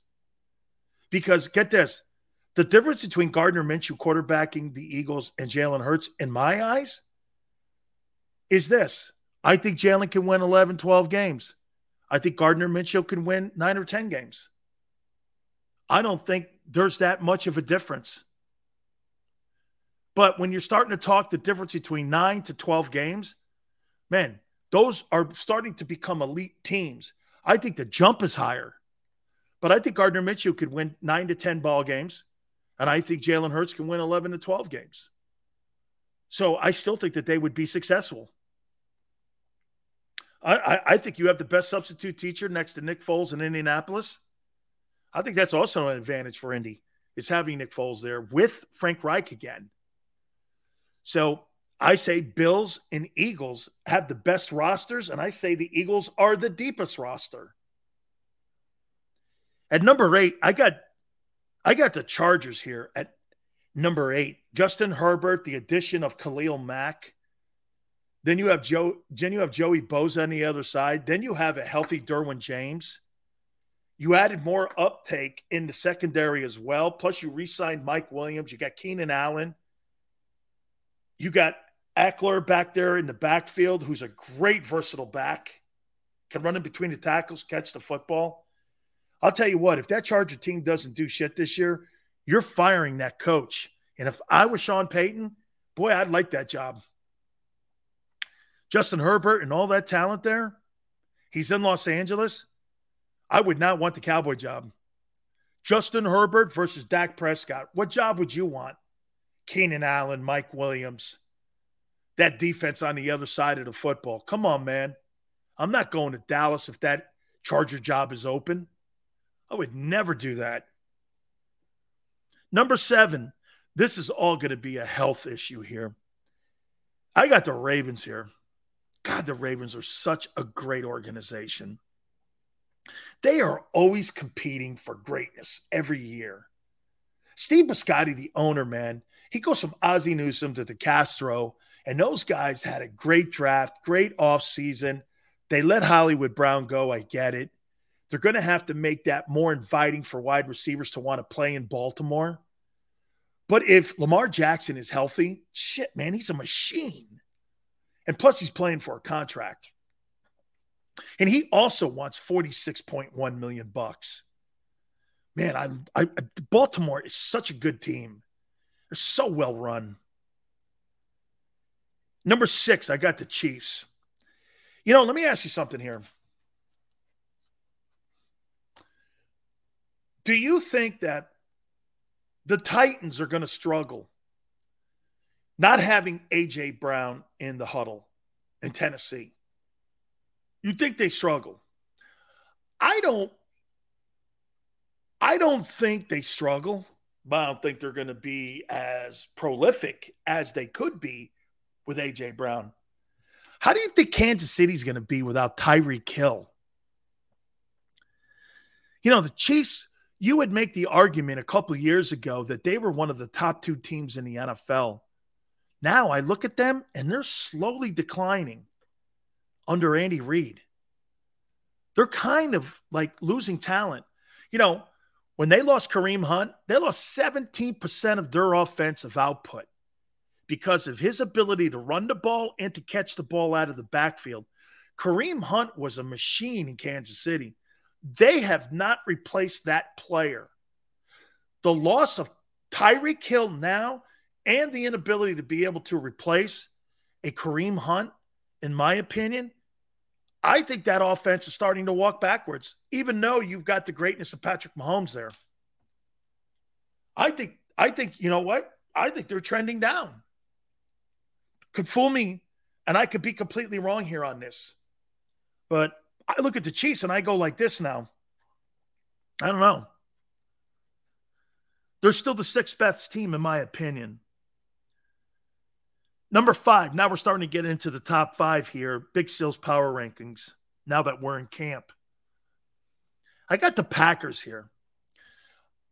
How many people think that the loss of Devontae Adams is going to be a significant blow to the Packers? I'm going to tell you why I don't think it is. You're in the N F C. If the Packers and Aaron Rodgers were in a very tight division, say like the A F C West, that is a difference maker. But when you're in the N F C North and the only team you got to concern yourself with is the Vikings, you're not going to concern yourself with the Lions or the Bears. you're not going to concern yourself with pretty much anybody else that you're going to have on your schedule, because there's not a lot of prolific teams in the N F C outside of Bucks, Rams, and those teams. So I don't think that that's going to be as much of an issue for Aaron Rodgers as, say, as it would if he was in the A F C. Okay? I just don't. I, I think they're going to be a contender. Number four, I got the Bengals. Improved O-line, improved Joe Burrow. Here is the one thing that if I were Joe Burrow, let me say this to you. You know how Joe Burrow's not going to be? There's two reasons Joe Burrow may not want to finish his career, may not want to finish his career, okay, in, in Cincinnati. Two reasons. Ready? Money. And you can't protect me. You cannot give up seventy sacks. They have replaced three guys in the offensive line. Okay, they have revamped the entire O-line. A lot of new faces. Okay, you got a lot of skilled guys that are exceptional. Okay. Brian says this, hey, Dan, forty-two years on this earth, ninety-four W I P, and the fanatic can't carry your jock. Brian, thank you. Thank you. That's kind. I don't think so either. I like Angelo, dude. And by the way, I liked Mike Missinelli, too. Thank you, Brian. I appreciate that. That's a compliment. By the way, Brian, I'm starting to like your Eagles more, but I have fallen in love with the Eagle fan base. Does that make sense? I like the fan base more than I like the team. I don't know if if you guys like that or not. I just like the fan base. I like the people. Crazy, huh? I would lie to you if I told you that I was an Eagle fan. I would be lying. But I really like you guys because I like how you guys fight for your team, stick up for your team, you're loyal to the soil, give me shit about it. You know, you've, you've, you've watched every game. You guys watch games from last year. Okay, that's that's to me. When someone goes, oh, Sulio's pretending to be an Eagle fan. I never said I was, but I do love the fan base. That I won't lie. That I won't lie. Hey, dude, Yale. I freaking, dude. I never thought how cool I look. I, I won't lie to you. I was I was I was talking in Boston, and Patriot fans. Our they got a lot a lot of similarities. You guys. They hate anybody from outside coming in and talking shit. Okay. They hate. You know what's funny? Xander said something to me today. Big Sills, man, you're really doing great. You know, then he goes like this. You know, usually when outsiders, and I was like, interesting. That's how Xander sees people too. Just like the rest of you. Outsiders coming in to talk about his teams. Eh, got to kind of be around the room a little bit. You know what I mean? Like a P D from Phoenix taking over a Philly sports station. Okay. I bet that's going over well. Some guy that plants cactuses is going to tell you how the people in Philly react. Okay. Oh, man. That I'll never get. And I'll never get that. I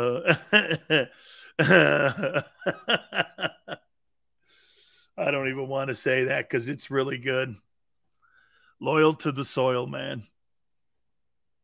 Those hey, those those Patriot fans are pretty good though, too, man. They they love that t- they love that stuff up there too. Jesus Christ, and Xander's looking to kill somebody right now. Hey, let me go up here. Number four, Bengals. Okay, I got to do this, man. Improved O-line, I said it. I really like Joe Burrow, man. I think a lot of him. I got the Bucks at three. The U S A Today guys have him farther down. I think it's got a lot to do with the Ryan Jensen injury. You know what? It is a significant injury, too. When you lose your center, like I'll say this to you, the number one crippling move that would really hurt the Eagles' chances of really being good this year, don't lose Jason Kelce. Don't lose Jason Kelce. Knock on wood. Okay? Don't lose that guy. Don't lose that dude. And losing Ryan Jensen, okay, is a huge deal for the Buccaneers. Here are my top two teams. I have it different. U S A Today has it flipped. I have the Rams too. I think the addition of Bobby Wagner coming over, I think it's a big deal. He's a Hall of Fame linebacker, and he's still got juice in the tank. Okay? I, he he still has juice in the tank. And how about the way that Les Snead and Kevin Demoff and Stan Kroenke run that team, man? They're going to be right there again. Now, there's something significant with Matthew Stafford. He's got like pitching elbow or something, and Sean McVay's kind of concerned. That could help the Eagles. By the way, nobody here is rooting for injuries. But if Matthew Stafford's injured, pff, watch this. Hey, it's football, dog. That helps the Philadelphia Eagles out. That helps the Eagles. If Stafford can't play, I'll, I'll take it. I think the best team in the league this year, I think it's the Bills. I think the job that then they add Von Miller too. I think the Bills have the best roster. And I like, and by the way, former Eagle assistant Sean McDermott, dude, he's a hell of a football coach. Okay. I mean, he has turned out to be a, and he's a defensive minded guy too. You know what I mean? So he's a defensive minded guy. So here's my top ten again. I got Colts at ten. Eagles at nine, fourth best team, by the way, in the N F C. I got the Chargers at eight. I got the Ravens at seven, Chiefs at six, Packers at five, Bengals at four, and I got the Buccaneers three, and the Rams two, and the Bills number one.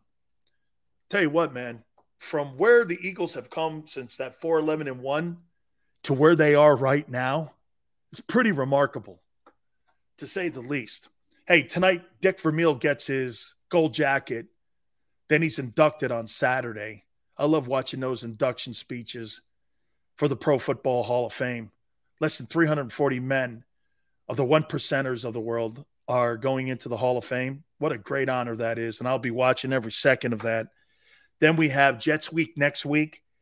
Guys, I love it, man. I appreciate you guys, man. We had a huge week. Please, if you go, if you go back and watch any of the show, make sure you tell everybody. We had Rich McKay on, the chairman of the competition committee of the National Football League, third most powerful man in the league. We had him on in the first hour, our friend Lord Brunson, who was just great in hour number two. And all of you, we really appreciate it. Xander, thank you so much. You guys have a blessed weekend. We'll see you on Monday going three to six Eastern, and we'll catch you on the flip side. What's so special about Hero Bread's soft, fluffy, and delicious breads, buns, and tortillas? These ultra-low net-carb baked goods contain zero sugar, fewer calories, and more protein than the leading brands, and are high in fiber to support gut health. Shop now at hero dot co.